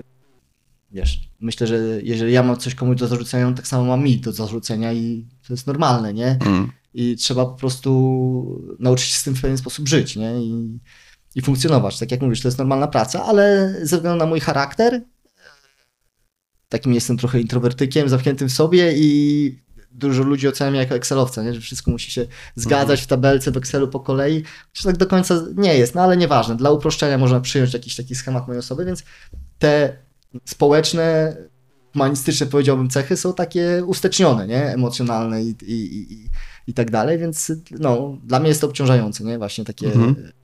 z, tymi, z tymi wszystkimi rzeczami, nie? Mhm, mhm. E, Jeszcze ostatni w sumie wątek, jeśli chodzi o sam klub i funkcjonowanie klubu, to czy przychodzi ci do głowy coś takiego, jakiś błąd, taki z perspektywy tych kilkunastu lat, jakbyś coś mógł się trochę cofnąć w czasie i coś zmienić? Wiadomo, że jakby każdy nawet błąd wpływa na to, gdzie jesteśmy dzisiaj i nas czegoś uczy i tak dalej i dobrze o tym wiemy, ale czy jest coś, co wiesz, że trzeba było zrobić inaczej, to jest coś takiego, co, co tam no, mo- może się jakoś tam z czasem udało zmienić, czy nie, ale że można to było zrobić zupełnie inaczej i mając dzisiejszą wiedzę, będąc mądrzejszy o dzisiejszą wiedzę, zrobiłbyś to inaczej. Znaczy ja myślę, że, że wszystko zrobiłbym inaczej, gdybym zaczynał to wszystko od początku. Jeszcze raz miał możliwość, nie wiem, cofnięcia się w czasie, czy przeżycia życia od nowa, to bym przy wszystkim od małego zaczął trenować sporty walki, nie? Bym miał 6 lat, umiał mówić, powiedział, mamo idziemy, dawaj, nie? E, ale też jestem osobą, która uważa, że, e, że nie byłbym w tym miejscu, z którego jestem zadowolony, gdyby nie szereg okoliczności, która do tego doprowadziła, zarówno pozytywnych, jak i negatywnych, więc mimo, że coś było w moim odczuciu złe, to bym tego nie zmienił. Niczego bym nie zmienił, bo to doprowadziło do miejsca, w którym jestem, a uważam, że jest dobrze, nie? W sensie ze mną, y, z klubem, nie wiem, fizycznie, umysłowo ze mną jest w, w porządku, więc y, nie chciałbym niczego wyrzucać, nie? Bo nie wiesz, jaki puzzle się do tego w jakiej mierze przyczyni. nie? Okej, okej. No, Nie mam jakichś traumatycznych przeżyć, które uważam, że coś złe, chociaż wiadomo, traumatyczne przeżycia też jakoś tam kształtują, nie? Nawet Mhm. można powiedzieć w, po- w pozytywnym, nie? Jakimś... e, Tak, wiele osób potrafi po, przełożyć na, na, na coś tak, jeżeli pozytywnego. tak, widziałeś, że coś było złe, no to teraz to, nie? zmieniasz to. Nie? Także wszystko było, wszystko było, nie zmieniłbym nic. A z czego jesteś najbardziej dumny, jeśli chodzi o twoje zawodnicze jiu-jitsu? Czy Taki wygrana, czy, czy zawody, czy konkretna walka wygrana, czy walnięcie jakiegoś konkretnego... Co jest twoim takim, jakby, jakby zrobić highlight o twojej zawodniczym jiu-jitsu, to co, co by tam było Starać, najważniejsze? bo jest słabe. A, dobra, nie pierdolę. No jest słabe. E, nie mam Jakby- jakichś takich super jak ktoś, sukcesów. jak ktoś chce rozkminić dobrze połówkę, to by ten highlight oglądał w, wzdłuż i wszerz. I gilotyny. Ile razy ja ci... Ile, Gilotyny nie mam. ile razy ja ci klepałem gilotynę? Daj spokój. Kurwa, się zapomnisz na chwilę, to, to już leci, kurwa, gilotyna, no. Przesady. W gi- w- gilotyna w ginie działa. No, to u ciebie działa, no. Jakby dobrze, okej. Nie, nie, ja, ja działa, przyznam, działa. jeśli chodzi, u nas w klubie, jeśli chodzi o gilotyny, Psuj i Tomek są lepsi od ciebie, bo mają niesamowite gilotyny, ale w kimonach, kurwa, nikt nie wali tak gilotyn w kimonach jak ty. Nie robię już gilotyn, Mateusz. No tak. No od roku mnie nie było. No. Wiem, wiem. Przynajmniej. no ale nie, może jakieś konkretne zwycięstwo z kimś, z kim miałeś ciężko wygrać i kiedyś z nim wygrałeś na zawodach i czułeś się zajebiście z tym, coś w tym stylu. No mam takie zwycięstwa i porażki, które wiesz, jakoś tam utkwiły w mojej pamięci. Jakiś konkretny sukces na zawodach. No mam taką cechę charakteru, że pewno tego nie doceniam, nie? Bo wiesz, i zdobyłem jakiś medal tu, jakiś tam, ale to nigdy nie jest takie, żebym ja się szczycił i powiedział, to jest szczyt mojej kariery. No, jeśli mamy podejść pod jakieś najważniejsze medale, które zdobyłem, no to są one na mastersach, nie? W sensie w adultach to chyba nic nie zdobyłem jakiegoś złota czy, coś, w sensie takiego, że zawsze byłem drugi, trzeci na jakichś mistrzostwach Polski czy ADCC. E, może jakiś tam turniej e, pojedynczy wygrywałem, ale to nie były tam jakieś istotne turnieje. E, były zwycięstwa z e, dobrymi zawodnikami, których uważałem za mocnych w tamtym czasie, ale były- były też porażki ze słabymi zawodnikami, których uważałem, że powinienem zjeść na przykład, nie? I przegrywałeś z nimi. Mówisz, ja pierdzielę, nie? Ale to nie wiem, kwestia mentalności, dyspozycji dnia, no to, to zawsze się może zdarzyć, nie? I nie mam co, czegoś takiego, co jakoś szczególnie wyróżnia na plus albo, albo na minus. Takie myślę, że to jest przeciętne to jest, takie. To jesteś cały ty. Ja cię zapytałem o jakiś zajebisty jakby moment, a ty, ty dorzucasz do tego, no ale były też porażki i tak dalej, i tak dalej, nie? No, czas się nam skończył. Nie, nie, nie. Nie, to nie jest telefon, który ja chcę w ogóle odebrać. Flo Grappling- Flo Grappling dzwoni, albo Joe Rogan. Flograpnik dzwoni, tam niech poczekają, kurwa. No, tam chcą, żebym komentował. Może się zgodzę. Jebany mam na tu galę. Ale to jest, ja też pytam o to, żebyś może się właśnie na chwilę za, za, zatrzymał w tej swojej takiej flexingu na skromność i jakby dał sobie przestrzeń do tego, żeby powiedzieć na głos, że z tego jestem dumny, z tego się cieszę, zajebiście się wtedy czułem. Kurde, powiedz z kim wygrałeś, z czego byłeś dumny. Jakby to nie jest y, żaden atak na tą osobę. Wygrałeś fair and square i czułeś się, że wiesz, że kurde, to był dzisiaj twój naprawdę pik. No ja, ja pamiętam, Znaczy zawsze mi się e, dobrze kojarzą walki, w których wykazałem się walecznością, nie? W sensie Mhm. charakterem, nie odpuściłem i to O. No. nie muszą być spektu- spektakularne, tylko To ja pamiętam taką walkę. Na Pucharze Polski przegrywałeś na punkty i to wyraźnie i typ ci siedział za plecami i było z 30-40 sekund do końca i skrzyżował nogi ja wiem, kto to nawet był. i go odpaliłeś. Ja wiem, kto to Tak? był. Wiesz, kto to jest był? dosyć znany zawodnik. A ja, to później mi powiesz. I e, ja wiem, e, pamiętam to, to ten, bo mnie zmiatał, zmiatał mnie tam strasznie na maci.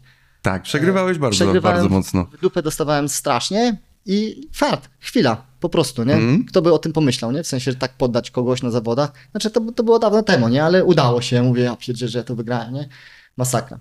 Jeśli chodzi o te osiągnięcia, no to yy, najbardziej takich medalowych to jestem zadowolony z, nie pamiętam, to chyba dwa lata temu było, Mastersów, yy, tych w maju na IBJTF rozgrywanych.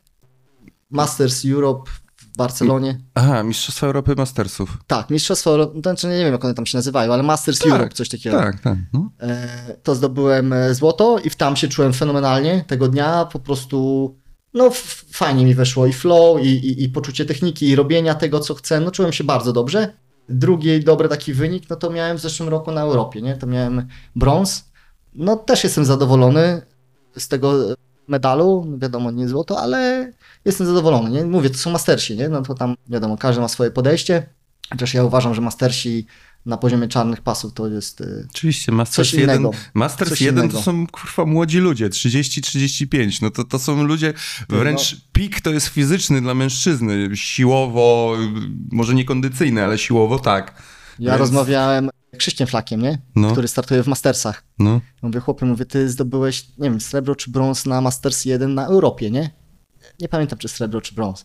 Zdobył medal. Miał ileś tam walk, nie wiem, cztery na przykład, czy trzy, nie? Masters 1. mhm. Je, u niego złoto zrobi, zrobił Michael Jera. To jest z Atosu, y, Tak. trener, nauczyciel, mega zawodnik. Znaczy on chyba nie był mistrzem świata, ale to jest czołówka. I, Tak, tak. I wiesz, wchodzisz na poziom w Masters 1 startuje teraz miał.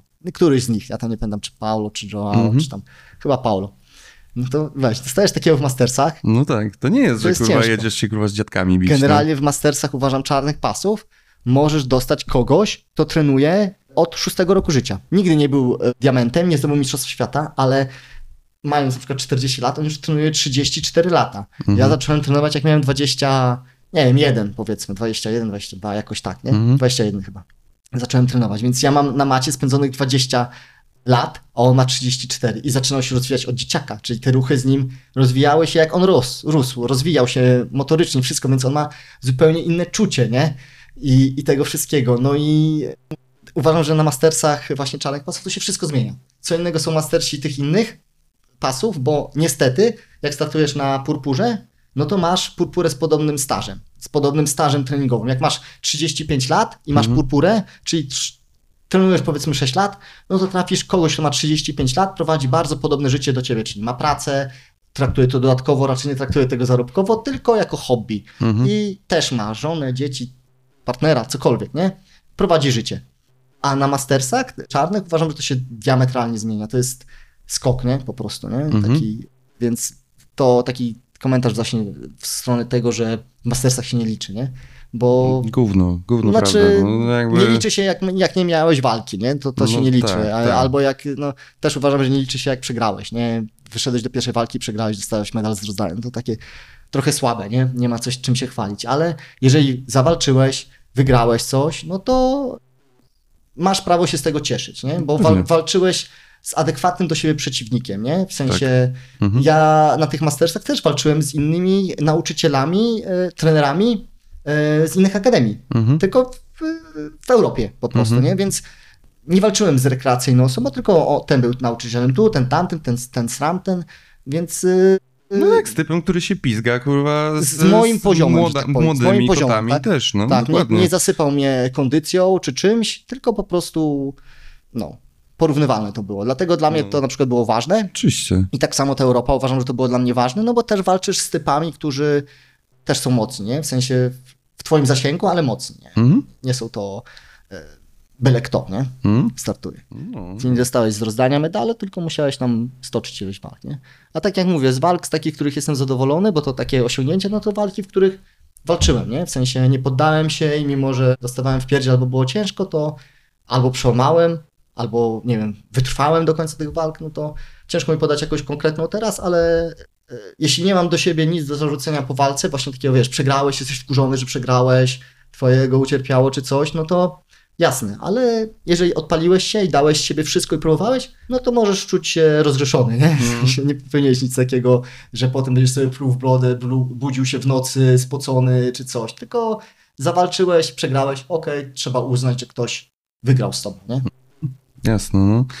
Ale tak, tak jak cię znam, to podejrzewam, że też e, do, do listy s- gdzieś tam sukcesów swo, swoich pewnie byś też zaliczył, jak Złomierz zrobił drugie miejsce w drużynówce na Mistrzostwach Polski. No. W którym to było roku? To było w Gnieźnie, nie pamiętam ile lat temu. To jest szczególnie ciekawe w kontekście tej tam dyskusji ostatniej po Mistrzostwach Polski o tym, jak duża jest akademia, która wygrywa, i ten, a myśmy to wtedy zrobili jedną matą, nie? Jedną gdańską matą, żadnych Tak, chwili, żadnych tak. ten. I drugie miejsce w całej drużynówce, tylko berserkerzy byli przy. Z czego to wynikało? Jak, jak, jak, jak to tam? Opowiedz coś o tym. No, yy, każdy medal jest liczony tak samo, nieważne czy w białych, czy w czarnych pasach. Nie wiem, jakieś tam kategorie zostały wrzucone, chyba dzieci jakieś takie juniorskie, znaczy, junior. Nie, że zaczynasz tłumaczyć do, technicznie dlaczego ten, tylko dlaczego Druga w tamtym rzecz- roku byliśmy zajebiści, no. No to ja do tego dojdę. No. To jedna rzecz, jak to jest liczone. Druga rzecz, ym, jaki wpływ na to miały inne wyniki innych klubów, które mają dużo filii, bo te wyniki się rozdzieliły. Było bardzo dużo y, podobnych wyników. Oczywiście berserkerzy odskoczyli, ale inne miejsca były punktowo. My, ja pamiętam, że my mieliśmy 100 ileś punktów, nie? Nie pamiętam ile. Gdzieś może mam nawet screena z tego. 100 ileś i tam były różnice w punktach, nie? Plus minus 10, nie? W tych, w tych miejscach, nie? Mm, okej. E, to była. No i trzecia to to, że to był e, moment, w którym my udało nam się jakkolwiek to nazwać, wytrenować albo stworzyć u nas ludzi, czy stworzyli się sami, tak jak mówiłem, przez ten sposób trenowania, że masz maty, drillujesz i tak dalej. Stworzyli się u nas ludzie, którzy byli dobrze na poziomie białego, niebieskiego pasa. I to było ogrom naszych sukcesów, to były te pasy. Biały, Nie- niebieski. Niebieskie, no. Tak, purpur. Cała nasza dzisiejsza, jakby najlepsi zawodnicy, Tak, którzy stamtąd. są dzisiaj w klubie, którzy są czarnymi, brązowymi pasami, wtedy byli na niebieskich. Poza Andrzejem Miłatem, nie? Bo Andrzej też Tak. jest czarem, Andrzej był wtedy na purpurze albo na brązie. Już nie No. pewno na brązie, Tak, mi się wydaje, nie? Wystartowali w Open, zdobyli punkty w Open, yy, oso osoby różne. No i mówię, mo mocno miało to, że my mieliśmy wtedy mocno tworzącą się ekipę, która po dziś dzień większość z nich przetrwała, trenuje, są wyższymi pasami. No, to chyba to. Nie wiem, co jeszcze miałbym powiedzieć, takiego... e, Nie, no fajny moment, no historyczny Historyczny dla nas, mega no. dla nas, mega e, fajne Staliście uczucie. we dwóch na tym podium z tym pucharem, no to jest świetne zdjęcie I też. też pamiętam, że to nie było tak, że wszyscy wystartowali, nie? Że tak jakby ja, ja Ja wtedy nie startowałem, ja miałem kontuzję albo coś. No i Znaczy parę, nie, takich, że ja bym zrobił medal, ale, parę takich nie, osób, na przykład pamiętam, że. Agata nie startowała wtedy, że miała to Ona miała zerwane- nogę rozwaloną Wiem, bo wtedy, pamiętam no. ze zdjęciem, że nie Tak, startowała, no. a to była osoba, która była predysponowana do, do medalu, żeby zdobyć medal. Mhm, Nie mówię jaki, ale tak. była nadzieja w niej, nie? Że, Mhm. ona, że ona coś osiągnie. Pamiętam, że tam było jeszcze kilka takich kontuzji, bo to wiadomo, po drodze zawsze ktoś wypadnie, ktoś nie wystartował, ktoś jednak wystartował, kogo się nie spodziewałeś, więc y, to była y, wypadkowa tych, tych wszystkich y, czynników, nie? I no, coś chciałem jeszcze powiedzieć, ale mi uciekło. To zmieniając temat, jaka muzyka jest najlepsza na trening i dlaczego to jest Metallica? Nie ma metaliki. Jest jeden czy dwa kawałki metaliki u mnie na treningach. No dobrze, to, to Naprawdę. Się. No dobrze, ale to się pozmieniało, no bo... Pozmieniało się. Ale, ale tak było, nie, no. nie mam czasu, żeby do tego wrócić. Wrzucam kawałki takie radiowe, powiedziałbym bardziej. Rockowe, ale radio, radiowe, nie? Takie. Ale tworzysz specjalnie playlistę pod, pod trening? No, nie, jak nie myślisz ogóle, jak, jak duże znaczenie ma właśnie... Była chwila, że dodasz coś elem- tyle. Ale w tworzeniu jakby gdzieś klubu i atmosfery tego klubu, jak duże ma znaczenie właśnie to, Znaczy, jaka leci muzyka? No, Ja to lubię jest- taką muzykę No ja wiem. i czerpię z niej energię. Nie? Mhm. Można czerpać energię pozytywną i negatywną. Mnie mocna muzyka wyzwala do mocnych walk. Ja nie chcę komuś krzywdy zrobić. Ja Mhm. chcę walczyć mocno po prostu dzięki. Po, no tak, trochę chyba dzięki temu, nie? To mnie, to mnie motywuje w jakiś sposób, czy to nakręca, no nie wiem. Lubię taką muzykę, Daniel lubi taką muzykę, więc się na tym dogadujemy. Inni lubią inną muzykę, inni lubią hip-hop, inni lubią disco pop, czy cokolwiek takiego, techno, o, na przykład. Ja lubię taką muzykę i, i wolę taką Ale, muzykę, ale nie? y, czy, czy, czy, czy zasada, że nie może, bez polskiej muzyki jest oficjalna? To był jeden przypadek, Mateusz, że były dzieci, były przekleństwa. Ja pamiętam, co wtedy te dzieci powiedziały, że. No bo mi było głupio wtedy, nie? Na muzykę, którą Bo puściłeś. mi było głupio, jak żeś przepraszał rodziców za to, że ja puściłem No bo taką muzykę. to był- No ja po prostu puściłem swoje ulubione na Spotify'u, Wiem. no jest tam dużo rapu, no Tak. niestety. Ale to była jedna z pierwszych rzeczy, że przyszli e, dzieciaki na trening do nas, na sparingi. Bo to sobotnie sparingi Tak, my, my powiedzieliśmy dzieciaki, zapraszamy, przyszły dzieciaki, nie wiem, dwójka czy trójka była, albo nawet więcej tych dzieciaków, więc one, wiesz jak na nas patrzą, nie? Patrzą jak No. na swój wzór, idoli, autorytety w sensie, w sensie Mhm. osoby widzące wszystko, nie? No. I słyszą tą muzykę i wiesz, w pewnym momencie walki doleciało do mnie te przekleństwo czy coś i te dzieciaki, wiesz, też patrzyłem, że zareagowały w ten sposób na to przekleństwo, czy Mhm. pamiętam, czy one je powtórzyły, czy na zasadzie, wiesz, przerwały walkę i wyostrzyły uszy, co tam słychać. Mhm. Mówię, o ja pierdzielę, nie? Grubo mówię, no to jak one usłyszały, to na pewno słyszy rodzic, który tam siedzi i obserwuje to, nie? Aha. I mówię, no jednak to są dzieci, nie? Jednak jest jakieś wychowanie, jakoś trzeba być czujnym na to. I poczułem e, flow taki, żeby przeprosić. żeby powiedzieć o tym, że nie będzie i ja pamiętam o tym mówiłem, że tylko języki po angielsku, nie, że w przekleństwie było coś takiego i tam któryś dzieciak odpowiedział, ale ja znam angielski, ja znam przekleństwa po angielsku, Tak, on mówię, mnie- ja On mnie pierdzielę. rozłożył wtedy, No, tak. mówię, co mam teraz robić, nie? Mówię, no, nie wyfiltrujemy każdej piosenki, no ale A Metallica nie przeklina. No, trochę jest, kilka. Albo agresywniejszy. No tak, ale mówię, lubię, lubię taką muzykę, lubię, chociaż tak, gusta się zmieniają i pod wpływem różnej muzyki uważam, że można e, się odpalić w pewien sposób, tak? Ale to jest właśnie, właśnie to jest ciekawe, że zobacz, to jest kolejny element, jak, jak się zmienia, tak rozmawialiśmy cały czas o tej rozwoju akademii i to jak zupełnie inaczej to wyglądało te kilka lat temu i jak to było tak na rympał robione i po prostu na czuja. A teraz jak to się profesjonalizuje jak każdy element ma znaczenie i można mieć nad nim kontrolę i w sumie no to jest coś, o czym już ja teraz o tym pomyślałem w trakcie jak rozmawiamy. To, to, to nie, że ja jakoś się szykowałem, żeby o tym gadać, ale że to, jaką puszczasz muzykę, też może mieć wpływ na pewne rzeczy. Czy taka sytuacja, o której teraz opowiedziałeś, czy, czy, czy jakiś mental, no, no bo zwykle to jest faktycznie, dobra, to kto podpina telefon, no i kto tam podepnie, ty podepniesz, to będzie leciała ciężka muzyka, psuj podepnie, to będzie paluch leciał, ja podepnę, Albo to będzie nordyckie... albo tak, nordyckie melodie. misy i gongi i wiki- muzyka, do, do, wikingów. do pogrzebu. A jak ja podepnę, to na pewno poleci Wild Boys, Duran Duran. Też I to tak, mam. I tak dalej. No to bardzo, bardzo się cieszę. I tak dalej, nie? Więc jest to jakby trochę przypadkowe, a może mieć wpływ na trening, No nie? właśnie, pamiętasz Zuzię Hejduk? Pamiętam. Ona psychologią się zajmowała, nie wiem, Tak. tam studiowała czy coś. No. I ona kiedyś do mnie pisała właśnie w sprawach takich testów na treningu. Ja nie wiem, czy ona to zrobiła, te badanie u Mhm. nas, ale właśnie wpływu muzyki na trening. Ona Mhm. tam chciała chyba różne, nawet muzykę klasyczną chyba e, Mhm. puszczać, czy coś takiego. Już nie pamiętam, czy ja się na to zgodziłem, czy to doszło do skutku, czy nie, już, już nie pamiętam. Wiem, Mhm. że jakbyś coś takiego chciał, to mógłbyś się do niej zwrócić, może ona ma jakieś badania na Ja, ten z- ja z Zuzią w ogóle chciałem, chciałem pogadać, bo właśnie ona się zajmowała tą psychologią sportu. Wprawdzie teraz no już jest poza matą od iluś lat, no ale swoje tam przetrenowała, więc myślę, że jest interesującą osobą, żeby pogadać, a to jeszcze tylko bardziej mnie do tego motywuje. Na To pewno jest ma mega jakiś- ciekawe. To Ma, jest mega ma na ciekawe. pewno, wiesz, jak poczujesz jakąś taką werwę w sobie, że coś, coś cię rozbudzi, no nie bez powodu ludzie y, słuchają muzyki przed wejściem na matę, nie? A nie słuchają szumu, hałasu i Mhm. wrzasków jakichś, tylko słuchają swojej muzyki. Często masz tak, że nawet do oktagonu jak wychodzą, to mają słuchawki, w sensie, Mhm. że y, leci muzyka jakaś, do, z którą dana osoba jest utożsamiana i od lat wychodzi, a ma swoje słuchawki, bo już jej się kawałek znudził, czy już jej nie motywuje, czy cokolwiek i zmieniła Mhm. to, nie? Mhm. Więc y, myślę, że to ma ogromny wpływ, nie? No tak, a zwłaszcza ja teraz mi się przypomina motyw związany z tą muzyką, no bo właśnie mówisz, że no, większość osób właśnie, no nie wiem, słuchając muzyki na zawodach, no właśnie raczej, raczej chce się nakręcić, więc to jest często jakaś ag- bardziej agresywna, ale pamiętasz Artura Chruszcza? Tak, no. teraz Artur. Chruszcz to jest koleś, który e, był bardzo utalentowany do tego jiu-jitsu, jakby też potrafił ciężko pracować, trenował mądrze. To był kolega Rafała Gwoździńskiego, który był wtedy no, najlepszą purpurą w Polsce, albo jedną z trzech, No. naj, jedną z trzech najlepszych purpur. Z boje Wardziakiem wtedy, i z no. Makarewiczem, trzech najlepsze purpury w Polsce.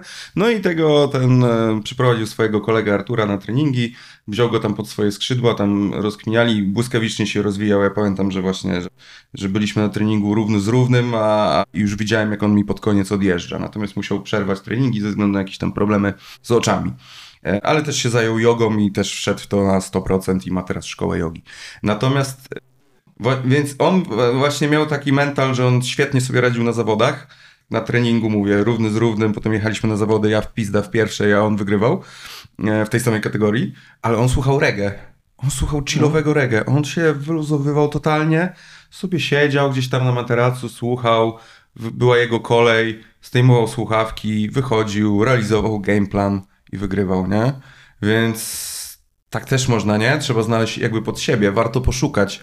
Warto poszukać tego, bo to jest kolejny element, który możesz niewielkim kosztem zrobić coś dla swojego rozwoju w jiu-jitsu, Ja nie? myślę, że cokolwiek, co odpali twój mental Mhm. w pożądanym kierunku, tak? Dla innego to będzie agresja, dla innego skupienie, dla innego, nie wiem, coś, inne, coś jeszcze innego po prostu. Takie, że sprawdza się na zawodach, że to ci jest potrzebne, to to jest dobre, nie? I muzyka to powoduje, bo ja też, tak jak mówiłeś o, Arturu, o Arturze, że potrafił się odpalić na zawody, to też mam przykłady zawodników, którzy widziałem, że na treningu i to głównie judoków, bo ich obserwowałem swego czasu na WF-ie, jak trenowali, widziałem, że są do dupy na treningu. Ja, ja laik, potrafiłem ocenić, on się nie przykłada. On robi to na pół gwizdka, on nie ma kondycji. A gdzie on jedzie? Na Mistrzostwa Polski? Ten typ, a wychodził w, i wchodziło w niego takie zwierzę, że on się po prostu nie poddawał. To nie chodzi o to, że on ich bił, uderzał czy coś, tylko po prostu był, on się nie chciał poddać. On, on, on jak zwierzę walczył o życie na tej macie, w sensie nic nie chciał odpuścić, żadnego uchwytu, żadnego rzutu, nie, nie po prostu nie położył się na plecy i nie leżał z nóżkami do góry, w sensie porzucie, nie? Tylko jak ktoś go rzucał, on się bronił za wszelką cenę, wszystko zrywał do ostatniej chwili, nie? Do ostatniej sekundy trwała walka, nie? I, i mówisz, ja pierdzielę, się ten typ odpalił, nie? Jak się potrafił po prostu nastawić na walkę, nie wiem czym, ale jakie to ma znaczenie, nie? Mhm. Jak, jak, jak wyzwolenie tego w sobie powoduje, że masz dobrą walkę, nie? Że, Mhm. że, że ten... Mhm. I można się tego do pewnego stopnia nauczyć, no. Tak, więc wiesz, mi też to się dużo razy nie zdarza. Ja też mam jakieś tam swoje problemy z psychiką, z nastawieniem na walkę i y, dlatego tak jak pytałeś o ten najlepszy, to wtedy, kiedy się nie poddałem, Mhm. kiedy nawet wychodziłem źle, ale się nie poddałem i walczyłem do końca, to jestem e, bardzo zadowolony z tego, nawet jak przegrałem, nie? Czy Mhm. wygrałem, czy przegrałem, czy coś, Mhm. ale walczyłem do końca, to to jest takie super, nie? Mhm. Uczucie. No, tak. no to jest ciekawe. Ja, ja, ja, też zresztą mam walkę, którą przegrałem, którą do dzisiaj pamiętam. Jestem z niej zadowolony. Też właśnie u Pyrzego na zawodach, yy, gdzie wystartowałem, nie miałem wagi, wystartowałem, tam były wagi ADCC 8,8, ważąc pewnie z 81. I wyszedł do mnie jakiś taki goryl i w ogóle się bardzo dziwnie zachowywał. Bił się po, po, po piersiach przed walką. W trakcie walki mi mówił na ucho, że nie dam rady i że, żebym się poddał. I, No i, tak go, byłem. I go prawie odsweepnąłem i tam przegrałem ostatecznie na punkty jakoś 4-2 czy coś takiego, ale, ale tak nie wkurwił tym gadaniem mi na ucho, że prawie Tak, przez to bym tak. mu najebał, nie? Tak, ale wiesz, właśnie o to chodzi, że ta pewność siebie może być zupełnie inaczej. Tak. Że wiesz, jak ktoś wychodzi pewny siebie, to może stłumić drugą osobę i Aha. spowodować, że ona się w cudzysłowie zakompleksi e, przed walką i powie, dobra, to ja się boję, Mhm. ale z drugiej strony może odpalić, nie? Nawet nie, nie musisz dać tego poznać po sobie jakąś agresją, tylko Mhm. ktoś do ciebie wyjdzie, wiesz, nastraszy cię jak małpa, zacznie koło ciebie skakać, bić się pięściami czy coś, a ta druga osoba powie, dobra, no to jedziemy, odpalamy wrotki. No ja bym to... pewnie nie sweepnął, gdyby nie to, że mnie Tak. tak yy, wkurzył, nie? Zirytował i tym zachowaniem, bo był naprawdę dużo większy ode mnie i był silny i a, a niewiele zabrakło, bo po prostu dostałem takiej, takiej nowej energii. No tak, właśnie. A propos siły, to ty od, nie wiem, z paru lat już regularnie e, ciśniesz na siłowni z Rafałem Jakubowskim, też e, byłym zawodnikiem jiu-jitsu talentowanym, który poszedł jednak w trenerkę, e, jeśli chodzi o, o, o, o siłę, motorykę. Ciśniesz tak długo, więc pewnie jesteś zadowolony z efektów, ale powiedz, Tak, jak to bardzo. wpłynęło na twoje jiu-jitsu i w ogóle co robisz? E, To znaczy, moja historia z siłownią też zaczynała się tak jak jiu-jitsu, od uczenia się samemu, w sensie od y, osób, które teraz są trenerami, ale też wtedy jeszcze zaczynały robić coś po prostu, tak jak my jiu-jitsu nauczać, nie? Um- Umieliśmy jiu-jitsu, to pomyśleliśmy, że umiemy nauczać, a to nie do końca tak jest, nie? Więc to też trzeba w sobie wykształcić, więc pamiętam, że zaczynałem u, u Maćka Bielskiego, crossfit, wtedy był modny, Tak. ale chłopaki mieli zaplecze, nie? W sensie oni ćwiczyli ciężary od długiego czasu. Może nie wiedzieli wtedy, że trzeba się skupić na technice, bo crossfit był wtedy taką modą i po prostu napierdalaj, podnieś ten ciężar nad głowę i... A jak? Nieważne, podnieś go nad głowę, nie? Mhm. Tak samo przysiady robiłeś, no zrób ten przysiad, zejdź dupą nisko, jak masz stopy rozstawione, kolana czy tam coś, to zrób, nie? Ja pamiętam, że z tamtych czasów pochodzą moje rekordy takie głupie, po prostu strasznie głupie, nie? Bardzo nietechnicznie i pewno niezdrowe rzeczy, nie? Gdzie tylko krzyk innych motywował do tego, żeby coś zrobić, nie? I to by moje, moje, e, moja pierwsza przygoda taka poza jakimiś tam domowymi siłowniami, bo to jeszcze dalej cofając się, to nawet u Boruty już ćwiczyłem, e, uzupełniałem treningi jakimiś tam, kupiłem sobie gumy takie zapaśnicze, przywiązałem do kaloryfera i napierdalałem gumy. Mhm. Miałem jakieś ciężarki swoje z domu, którymi robiłem ćwiczenia. Pamiętam, że moim idolem wtedy był Ross Enite, Emite, jakiś taki bokser. Jego PDF-a dorwałem, miał tam tyle obwodów rozpisanych. Ja mówię, ja pierdzielę, jaka skarbnica wiedzy, skąd ja to mam? Chyba właśnie od Maćka Bielskiego. Chociaż nie, ja go wtedy nie znałem. No nieważne. Eee, I zacząłem to robić, po prostu jego obwody robić. Ćwiczenia na tyle, ilu miałem, to wykonywałem. Potem lata, lata, lata później była, e, była ta, ten crossfit przez chyba dwa lata czy trzy. Nawet miałem przez czaple Pawła Czaplickiego rozpisywane treningi przez chyba rok i robiłem to. No tak, a Czapla był też to jeden z lepszych Tak. crossfiterów w Polsce na pewnym etapie, nie? Tak, tak. No i to były zdalne, w sensie, że ja przychodziłem, robiłem trening i pamiętam te treningi. Y, Jak on mi to rozpisywał, jak ja to robiłem, no musiałem niestety wtedy odpuścić jiu-jitsu, co nie było dobre, bo robiłem dwa razy w tygodniu siłownię, a trzy, cztery razy jiu-jitsu, no bo pracowałem. Więc po pracy dwa razy w tygodniu jechałem na trening siłowy, ko- crossfitowy i e, wracałem do domu po tym, nie? No bo to już nie da rady po tym zrobić treningu jiu-jitsu, nie? I po tym się zraziłem mocno. Jak to odpuściłem, zacząłem, próbowałem sam robić jakieś ketle, jakieś różne rzeczy, ale tak bez motywacji, bez chęci, tak zawsze, Jezu, ta siłownia, Jezu, te ciężary, tak jakoś nie chce mi się, to nie o to chodzi, to chodzi o to, żeby być dobrym na macie, umieć techniki, walczyć przede wszystkim, nie, a nie podnosić ciężary. I zawsze to było takie, wiesz, jak ja samemu przychodziłem, to było takie, dobra, zróbmy to rozgrzewkę, rozgrzewam nadgarstek, dobra, robimy ten obwód, nie, i wiesz, nie było, nie było to mądre, nie, Mhm. tylko po prostu robiłem żeby zrobić, żeby odhaczyć, yy, że, że trening danego dnia zrobiony. No i po jakimś czasie właśnie się zniechęciłem, nie chciało mi się nic robić, chyba miałem taki rok, że nie robiłem siłowni i jakoś tak coś do mnie weszło, że zacząłem szukać. Najpierw chciałem sam trening rozpisany od kogoś, żeby to robić, też to nie, nie zdało rezultatu i w końcu poszedłem we współpracę z Rafałem i mega mi odpowiada, jak on to robi, nie? W sensie w pełni mu zaufałem i podążam tym, co on mi robi Mhm. co on każe, żebym robił, żebym te, te, te, te ćwiczenia i bardzo są urozmaicone. Mamy, nie wiem, czy cztero, czy ja nawet, nawet nie wiem, ja nie, nawet nie wiem, jakie ciężary podnoszę. Nie? Ja po prostu nic nie wiem. Ja mówię, mniej więcej pamiętam, jakie ćwiczenia robimy, nie? Bo robimy cykle sześciotygodniowe i stopniowo zaczynamy od mniejszych, przechodzimy przez większe. Zazwyczaj pierwszy tydzień jest takim wprowadzającym, że się uczę tych ruchów, Mhm. i potem dokładamy ciężaru, ilości, czasu trwania i tak dalej, bo też to nie trzeba robić klatkę w, w sposób taki, jak my znamy, że opuszczasz, wypychasz, tylko możesz opuszczać 3 sekundy, przytrzymać sekundę, wypychać na przykład sekundę, albo szybko opuścić, powoli wypychać na przykład, no chociaż to, to nie wiem, czy ma sens, raczej to opuszczanie ma sens na, Mhm. na czas, nie? Mhm. I tak samo z każdym ćwiczeniem możesz robić, z przysiadem, nie? Nie musisz zrobić przysiad w dół i wstać, tylko siadać na przykład 5 sekund, przytrzymać sekundę i wstać szybko, dynamicznie, nie? I tym Rafał mo- mocno operuje. Operuje tym, że zawsze mamy podobne partie do ćwiczenia, czyli nogi, klata, plecy i tak dalej, tylko zmienia mi te ćwiczenia, nie? Mi by tego, jak ja bym to sam robił, to by mi zabrakło, bo to musisz się naprawdę na tym skupić, żeby zmieniać te ćwiczenia, żeby, dobra, teraz nogi pobudzimy takim ćwiczeniem, teraz takim, teraz siakim, teraz owakim, teraz ręce pracują w ten sposób, plecy w ten sposób, nie? No i, i, i to mi e, bardzo odpowiada. No i to, że też angażuje mój system nerwowy w to, w sensie, że robi ćwiczenia zazwyczaj na początku sesji po rozgrzewce, takie, one nie są ciężkie, w sensie pod kątem ciężarów, tylko skomplikowania tego ćwiczenia, że na przykład robisz jakieś przysiad i dynamiczny wyskok w bok, nie? Na przykład, nie? Że się obracasz, tak jakbyś, nie? Na przykład coś takiego, Mhm. nie? Czyli takie, musisz się skupić nad koordynacją tego ćwiczenia, twojego, twojego ciała, Mhm. żeby zrobić je dobrze, nie? To, to nie jest, przysiad jest prosty. Przysiad Mhm. jest prosty, bo robisz, schodzisz w dół, nieważne ile czasu, to masz prostą sylwetkę zazwyczaj, e, trzymasz ten ciężar i po prostu schodzisz i wstajesz. A przy tych ćwiczeniach takich właśnie, które mi się mega podo- po- podobają, to jest właśnie takie zaangażowanie ciebie całego, nie? Robiąc te, te ćwiczenia, myślisz, że to jest nic, skaczesz sobie na przykład, nie? Tam, czy coś, nie? Mhm. Z jednej nogi na drugą, czy coś tam, czy, czy, czy, czy z jakimś małym ciężarem wyskakujesz w górę ileś razy, to ja potem jak schodzę z tego, z tych ćwiczeń, to mówię, ja pierdolę, te nogi są dojebane. No, to jest takie niesamowite, nie? To, tam nie ma dużych ciężarów, tam są Mhm. ciężar własnego ciała 2 kilo, 5 kilo i mówisz, ja pierdolę. Nie? No i właśnie to mi się u Rafała przede wszystkim podoba, że jest ta zajawka moja, że mogę robić tą siłownię, mogę robić jiu-jitsu, że jest różnoraka ta siłownia, że jest zmieniany ten plan, że mimo, że są stałe partie, to są różne. No i odzyskałem chęć do robienia tego. W sensie, wiadomo, przychodzi zjebany, nie? W piątek jak przychodzi, przychodzę na trening, Rafał pyta się, jak się czujesz? Mówię, no do dupy, nie?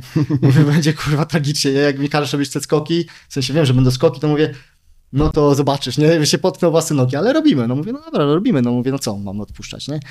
No i, bo widzę też olbrzymie przełożenie na y, rozwój mojego ciała w jiu-jitsu, albo ogólnie po No, prostu. no tak, właśnie, nie mówię, no. że mięśnie mi przyrosły. Mhm. Na pewno siły mi trochę przybyło, ale też moja postura się zmieniła, tak? Miałem jakieś problemy z łopatkami, w sensie garbiłem się czy coś, że te łopatki się zeszły, że brzuch się wzmocnił, że dupa się wzmocniła, nie? Że ta sylwetka się wyprostowała, że ja czuję, że jestem stabilniejszy na nogach, w, w, jak walczę z góry, tak? Że, że czuję, że napierdzielasz te przysiady, no to na tych nogach jesteś silny, nie? Nie, że się przewracasz, nie? Myślę, że olbrzymim, olbrzymim tak jakby wypaczeniem jiu-jitsu jest to, że ludzie właśnie się przewracają, nie? Ale to jest też inny temat, do którego możemy jeszcze, jeszcze wrócić. Więc widzę, że to wpłynęło na rozwinięcie pewnych parametrów koordynacyjnych, siłowych, motorycznych, bo, bo tak samo ćwiczymy nad motoryką, mobilnością, ale dzięki temu też łatwiej mi się przyswaja pewne techniki, nie? Bo jednak jesteśmy jakimiś sportowcami i nierozwijanie tego powoduje, że jesteś w jakiś sposób wypaczony. Dużo ciężej będzie ci się czegoś nauczyć. Zwykłej pompki będzie ci się ciężej nauczyć, jeśli nie będziesz robił odpowiednich ćwiczeń. Nie, nie, nie, nie będziesz miał jakichś podstawowych mięśni wyrobionych, nie? No, no, a, Bo no, będziesz musiał nie no. ściągnąć łopatki, wyprostować, spiąć dupę, Mhm. nie? Na przykład spiąć brzuch przy pompce, a, a wiesz, a nie umiejąc tego będziesz robił machając dupą góra-dół, góra-dół, nie usztywniając na przykład tej, tej, tej, tej, tej postury, nie? Mhm. Więc wiem, że dzięki temu, rozwijając te jakieś mięśnie głębokie, mikromięśnie, cokolwiek tam w tym ciele jest, to dużo łatwiej jest mi jakieś rzeczy zrobić, nie? Dużo sz- szybciej jest mi, jestem w stanie się niki nauczyć, no, a głównym założeniem, dla którego robiłem siłownię, to było to, żeby unikać kontuzji, żeby ten aparat mięśniowy był rozbudowany, żeby rozbudowywać go głównie w kierunku, w którym nie robię na, na jiu-jitsu, bo na jiu-jitsu robisz jakieś ćwiczenia i wypaczasz swoje ciało w pewien sposób. Poza matą musisz uzupełnić, że tak powiem, te mięśnie, których nie ćwiczysz, nie? Mhm. I poprawić to wszystko. I jak obudujesz generalnie swoje ciało mięśniami, no to jest twoja mniejsza podatność na kontuzję, bo to działa, tak jak ja to rozumiem, to działa w ten sposób, że jak ma gdzieś nastąpić uraz, to pierwsze to, to się spinają mięśnie, nie? I dopiero jak mięśnie puszczą, to wtedy coś zerwiesz, nie? A, a jak nie, no to idziesz po prostu do fizjoterapeuty, żeby cię, w cudzysłowie, ja wiem, że fizjoterapeuci mogą mnie za to zabić, ale żeby cię rozmasował, nie? Żeby cię rozluźnił to, co ci się spięło, nie? W sensie mięśnie. Jeżeli tak, je, tak następuje przed kontuzją, że najpierw ci się coś zetnie, no to dobrze. I to wszystko temu służy, żebym ja mógł wytrzymać ileś treningów, żebym się nie naraził, nie? Mhm. Więc uważam, że to jest bardzo nie dobre. pamiętam, kiedy ty ostatni raz miałeś jakąś kontuzję. Ja mam ma małe, no tu. No, to No tak, no to była jakaś tam operacja, nie? W sensie pierdoła, ale też wynikająca z głupoty jakiejś, no znaczy z głupoty, no z czegoś. Więc jakieś tam małe urazy mam. To nie jest tak, że... Mhm. nie, no wiadomo, no, ale No, nic ale- cięższego, to ja nie pamiętam, ale ja nigdy nie miał miałem jakieś takie ciężkie, No. nie? W sensie miałem naderwane coś, ale nie na tyle, żebym musiał się operować, nie? Żeby, Mhm. wiesz, rozcinali mi nogę, plecy czy Mhm, coś, nie? mhm, no tak. A, a większość jakoś tam przerobiła, nie? Wiesz, Daniel jest połamany, nie? Daniel to widać, jak jest połamany. To on już chodzi jak... No to jest niesamowite, że on robi takie, takie rzeczy Ty, mimo no- takiego stanu zdrowia, nie? Ja go pamiętam y, teraz Mistrzostw Polski, byłem z nim w pokoju, nie? No. No to może nie powinien mówić, bo jego y, przeciwnicy zyskają wiarę we własne siły, ale niech ma trudniej skurczy. tylko, tylko Krzysiek Suchorabski jest go w stanie pokonać. No. Myślę, że swego czasu jeszcze Maciek Polok mógł być dobrym zagrożeniem. To, to, to oczywiście, Ale tylko już- że Maćka, Maćka już na, na zawodach nie widzieliśmy bardzo Tak. dawno. Ostatnio z kimś o nim rozmawiałem i myślę, że jak będę miał okazję wybrać się na Śląsk, to bardzo chętnie bym go odwiedził Tak. i, i zapytał, co, co u niego, bo, bo wiele osób może już o nim nie pamiętać, a to też jest są- gość, to jest gość przecież nieduży, on walczył w 7-6 Tak. i był w stanie zrobić 7-0, który, no on z Łukaszem potrafił wygrać, nie? Tak. No, częściej może chyba w no-gi niż w gi, ale, ale still, no jakby gdzie Łukasz jest y, 8-2-8-8, gdzie Robert Drysdale powiedział, że Łukasz jest najsilniejszym middleweightem, z jakim kiedykolwiek robił w życiu jiu-jitsu, a Maciek Polok był, potrafił z nim wygrać, więc to tylko świadczy o tym, Tak. jak dobrym technikiem jest, nie?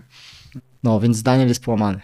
Daniel jest połamany, ale jakby to nie przeszkadza mu być ten, Nie, tylko, wstanie, potem, tylko potem cierpi. Stary No przecież samuraj w stanie rozkręci nadgarstki, strzeli trzy razy karkiem mówi, nie dobra, wszyscy wiedzą, że Daniel dwa czy trzy dni przed jakąś ciężką operacją kręgosłupa z niej zrezygnował, nie? Tak. I No, ma akurat- cały czas problem z tą ręką. nie? W Akurat sensie jemu się tam- to suma summarum jakoś tam w miarę, w miarę y, opłaciło, ale to nie jest tak, że jest całkowicie zniknęło, nie? Ale też znalazł dobrego specjalistę, właśnie jakiegoś takiego, nie wiem, czy to jest jakiś kręglarz, czy fizjoterapeuta, czy coś, jakiś Walery, którego mu właśnie mechanik polecił i im go tam doprowadził, nie, do użyteczności, nie, bo on miał mieć tam wymieniane dyski, czy, czy, czy coś takiego, czy sztuczne wkładane, czy cokolwiek tam rozszerzane. Tak, no to jeszcze z takiej głupoty, że go jakiś w ogóle totalnie biały pasek po prostu złapał za, za karki i No, pociągnął, nie? To, to jest straszne. No tak, ale to tak, takie rzeczy też mi się zdarzają. Mi ostatnio też ktoś kark naciągnął, nie? Ktoś mnie szarpnął za kark. Już nie pamiętam kto, ale jakoś tak głupio. A, już wiem kto. O, o, dobrze, dobrze, co No, dzisiaj już- mamy środę, już- sparingi, już ciekawe czy będzie, nie? Się odgryzłem na szczęście. Udało się. No, to dobrze, dobrze, dobrze. Adi, ja bym chciał, żebyś ty był takim nawracającym gościem, więc, więc tematów jeszcze by Choroba było, ale pracy. myślę, że... Jesteś, masz ksywę kleszcz, tak? No jakby Tak, jesteś taką tak. boreliozą będziesz moją, Też, tak? nie, też nie lubiłem tej, tej ksywki, jak mi Łukasz nadał, nie? Mówi, ty to jesteś taki kleszcz. Ja mówię, jak kleszcz? Wiesz, on tak zaczął to mówić, jak szliśmy do domu e, po treningu. Mówi kleszcz. Ja mówię, nie możesz mnie kleszcz nazywać. Czemu? Bo kleszcz to się leszcz kojarzy. Mówi, jak ty będziesz mnie tak nazywał? Mówię, kleszcz? Wydaj spokój, nie? Zostało. Już Przywykłem. Tak jak- Najgorsze, tak jak najgorsze do co można zrobić, powiedzieć, że, że nie nazywaj mnie tak, no to, to już jest przejebane, nie? No tak, dokładnie. to będziesz kleszczem. Wtedy. Także, także myślę, że na przykład y, ADCC w 2011 powspominamy w, w czasie kolejnego naszego spotkania. A co to było? No jak, jak pojechaliśmy na ADCC oglądać i jedliśmy przez trzy dni tylko sneakersy, banany i bułki. A, Nottingham. No, Ojej. A no, Nottingham, tak. no właśnie, tak. nie wiedziałem o co ci chodzi. Tak. No, no, To była dobra dobra, podróż. dobra, długa historia, ale zostawimy ją na następny raz. Natomiast jako mój stały słuchacz, wiesz co teraz nastąpi? Koniec. Nie. Z kim byś zrobił prywatkę najchętniej spoza spor- świata sportu walki? Żeby dostajesz, wychodząc stąd dostajesz telefon, że od menedżera jakiejś gwiazdy, że chce jutro z tobą zrobić jiu-jitsu. Kto chciałbyś, żeby to był? I, e, za każdym razem, jak e, słucham twojego podcastu, to się zastanawiam nad tym, ale nigdy nie doszedłem do sensownej odpowiedzi, nie? kogo bym chciał. Bo to Daj, jest, to daj, świat, jest głupią, tak duży, daj głupią, no. świat jest tak duży i szeroki, że ciężko. Ja e, swego czasu na przykład miałem prywatki z dwa miesiące z Tymonem Tymańskim. Kojarzysz? Naprawdę? No, przychodził do nas. Nie słyszałem tej historii. No bo komu miałem opowiadać, że Mi. przychodzi, przychodzi. Aha, to. e, więc y, ciężko powiedzieć, że go poznałem. Przychodził na prywatki, robiliśmy jiu-jitsu, wiesz, wiesz, znasz moje podejście, no to robimy trening, dobra, to robisz to, to, to, dobra, tu źle, tam. Przychodzi z kolesiem y, Mhm. w dwójkę, Mhm. bo on ma wysoki, on ma, nie wiem, 1,90 m wzrostu przynajmniej, nie? To jest Mhm. wysoki typ, nie? Okej. No i waży ze 100 kilo, nie? Chociaż swego czasu też głupio robiłem prywatki, bo walczyłem z nimi wszystkimi, nie? Mhm, mhm. Przy mojej wadze to było ten. Ale wiesz, no tak jakby ciężko powiedzieć, że poznasz podczas prywatki, nie? Ale y, z takich osób, które ostatnio wpadły mi do głowy, jeśli jak o tym myślałem, no to bardzo lubię komika brytyjskiego Rickiego Gervaisa. Bardzo O, go lubię, okej. jego poczucie humoru, jego podejście, y, śmianie się ze wszystkiego bez jakichś ograniczeń. Oczywiście są na pewno lepsi i mocniejsi, ale e, cenię go i byłoby fajnie, tylko on już nie ma tego, tego wieku na to. Nie? On by się połamał. To nie ma zresztą znaczenia. No, no, ze sportem to nie ma za wiele do czynienia, chyba nie? nie, chyba nie. Myślę, No, to musiałoby być takie toczenie dziadka przez bark, nie? W sensie dobra, jak No, dzieci, nie? Wiesz, z drugiej strony może by cię zaskoczył mentalem, bo jeśli, to, to się w sumie zgadza, brytyjscy komicy, jest taki brytyjski komik Eddie Izzard. To jest gość, który, on jest, nie wiem, czy on jest jakiś gender fluid, czy coś takiego, on wiele występów robił w ogóle ucharakteryzowane bardziej tak kobieco, czy to jest transwestyta, czy nie, nie wiem, jak on się tam Mhm. definiuje. Nieistotne. Komikiem jest bardzo, bardzo zabawnym. Jakby polecam, polecam na, na YouTubie fragment, tam Europa się nazywa, wpisy sobie Eddie Izzard Europa. Bardzo, bardzo dobre. Ale on kiedyś zrobił taką akcję, on u Rogana był i o tym opowiadał. Nie. Z jakichś charytatywnych powodów on, że przebiegł, że wiesz, jak maraton to jest 42 km, to że on przebiegł 42 maratony z rzędu, czy jeszcze więcej, nie biegając wcześniej. On, nie, że on sobie biegał, y, joggingował y, amatorsko i sobie Co, biegał. on się w ogóle nie przygotowywał i tak On przebiegł? wziął, zaczął biegać i po prostu na psychice, na Co, mentalu. on, co on ten- Forrest Gump jest, czy co? Kurwa, nie wiem, to... To jest dla mnie niesamowite, bo dla mnie organizm by nie wytrzymał. Generalnie Psycha po, może polecam ci w ale- wolnej chwili sobie możesz, y, przypomnij mi, to ci gdzieś podeślę, czy, czy ten podcast Rogana, czy, czy jakieś pewnie artykuły o tym są, bo ja nie pamiętam szczegółów, ale, ale no on to zrobił jakby, bo uważał, że ten powód charytatywny jest ważny i, i że zrobił to, żeby udowodnić sobie siłę swojej psychiki, nie?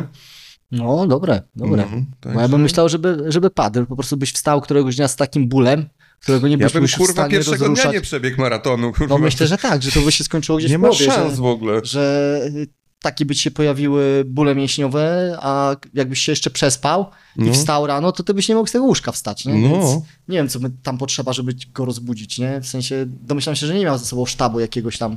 No nie, osób, nie, no to pewnie miał kogoś do pomocy, kogoś. ale, ale sztabu pewnie no nie miał. No mówię, no jakby nie pamiętam szczegółów, jakby jak kogoś to zainteresowało, to polecam sobie zgooglować. Eddie Izzard, tam maraton, coś tam ten, było urogana. Ty, a słyszałeś Ale- o tym kolesiu z Australii, co w kaloszach tam wygrał? Tak, tak, Ja to jest wspaniała To historia. jest wspaniała.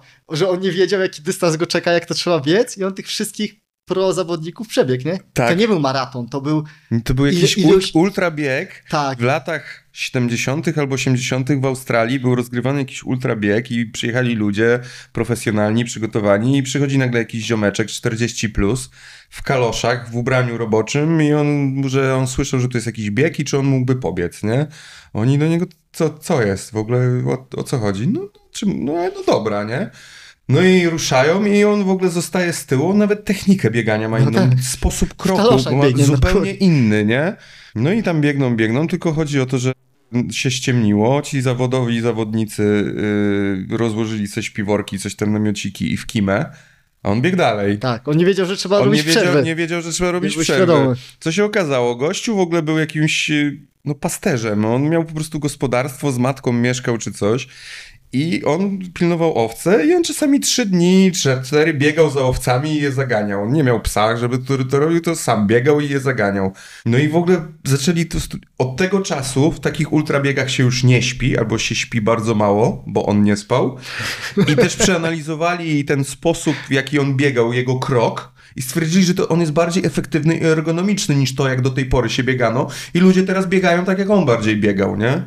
On się nazywał jakiś Cliff, coś tam. No jakby też polecam sobie zgooglować, bo to jest niesamowita historia, nie? No, dokładnie. Rolnik przyszedł i zaczął i ich przebieg wszystkich, nie? Tak, i zmienił w Siła. ogóle sport, jakim jest bieganie na, na, na zawsze, nie? Tak jak gościu, co wzwyż pierwszy raz skoczył, wiesz, y, y, tym tyłem, nie? No bo kiedyś Aha. tu Tak, nie tak, tak. skakali. Albo gość, który pierwszy raz na nartach skoczył tym V stylem, nie? No i kiedyś przecież lecieli z nogami prosto, a nie takimi rozłożonymi w V, nie? To musi mieć jaja, żeby się pochylić, nie? W sensie, wiesz, No odwagę musiał, mieć, żeby... musiał to przetrenować. wiesz. Podobno dostał oceny za styl beznadziejne, ale długość ich tak rozjebał, że i tak wygrał, nie? A to nie był jakiś wybitny zawodnik wcale potem, ale zrewolucjonizował skoki narciarskie. No, nie? dokładnie. Dokładnie. Adi, Tak e, chwila dla ciebie na mikrofonie. Jeżeli chcesz komuś e, podziękować, pozdrowić, coś powiedzieć, to tu i teraz jest twój czas. E, pozdrawiam żonę, jeśli mnie słucha. Cześć Aniu! Pozdrawiam rodzinę, jeśli mnie słucha. E, bo tylko oni mogą, będą, będą słuchali tego Aha, podcasta. aha, ale się zdziwisz, ale się kurwa zdziwisz, no. No, no i pozdrawiam wszystkich ludzi, z którymi mamy do czynienia na co dzień w Zumiarzu. Co mogę wam powiedzieć? Jesteście tam nieważni. Piękne, piękne. Adi, dziękuję bardzo i mówię, to nie jest nasze ostatnie spotkanie, dlatego, dlatego je właśnie kończymy, nie dlatego, że, że nie mamy o czym gadać, bo mamy jak najbardziej o czym gadać, a odcinek wyszedł nam też całkiem solidny. No, patrzę na zegarek, nie wiem, ponad dwie godziny. chyba. Ponad dwie godziny. No dobrze, słyszymy się jeszcze kiedyś. Dobrze. Dziękuję. Dzięki. Dzięki za wysłuchanie odcinka do końca.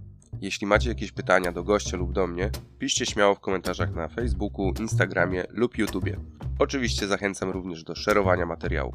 Os i do usłyszenia.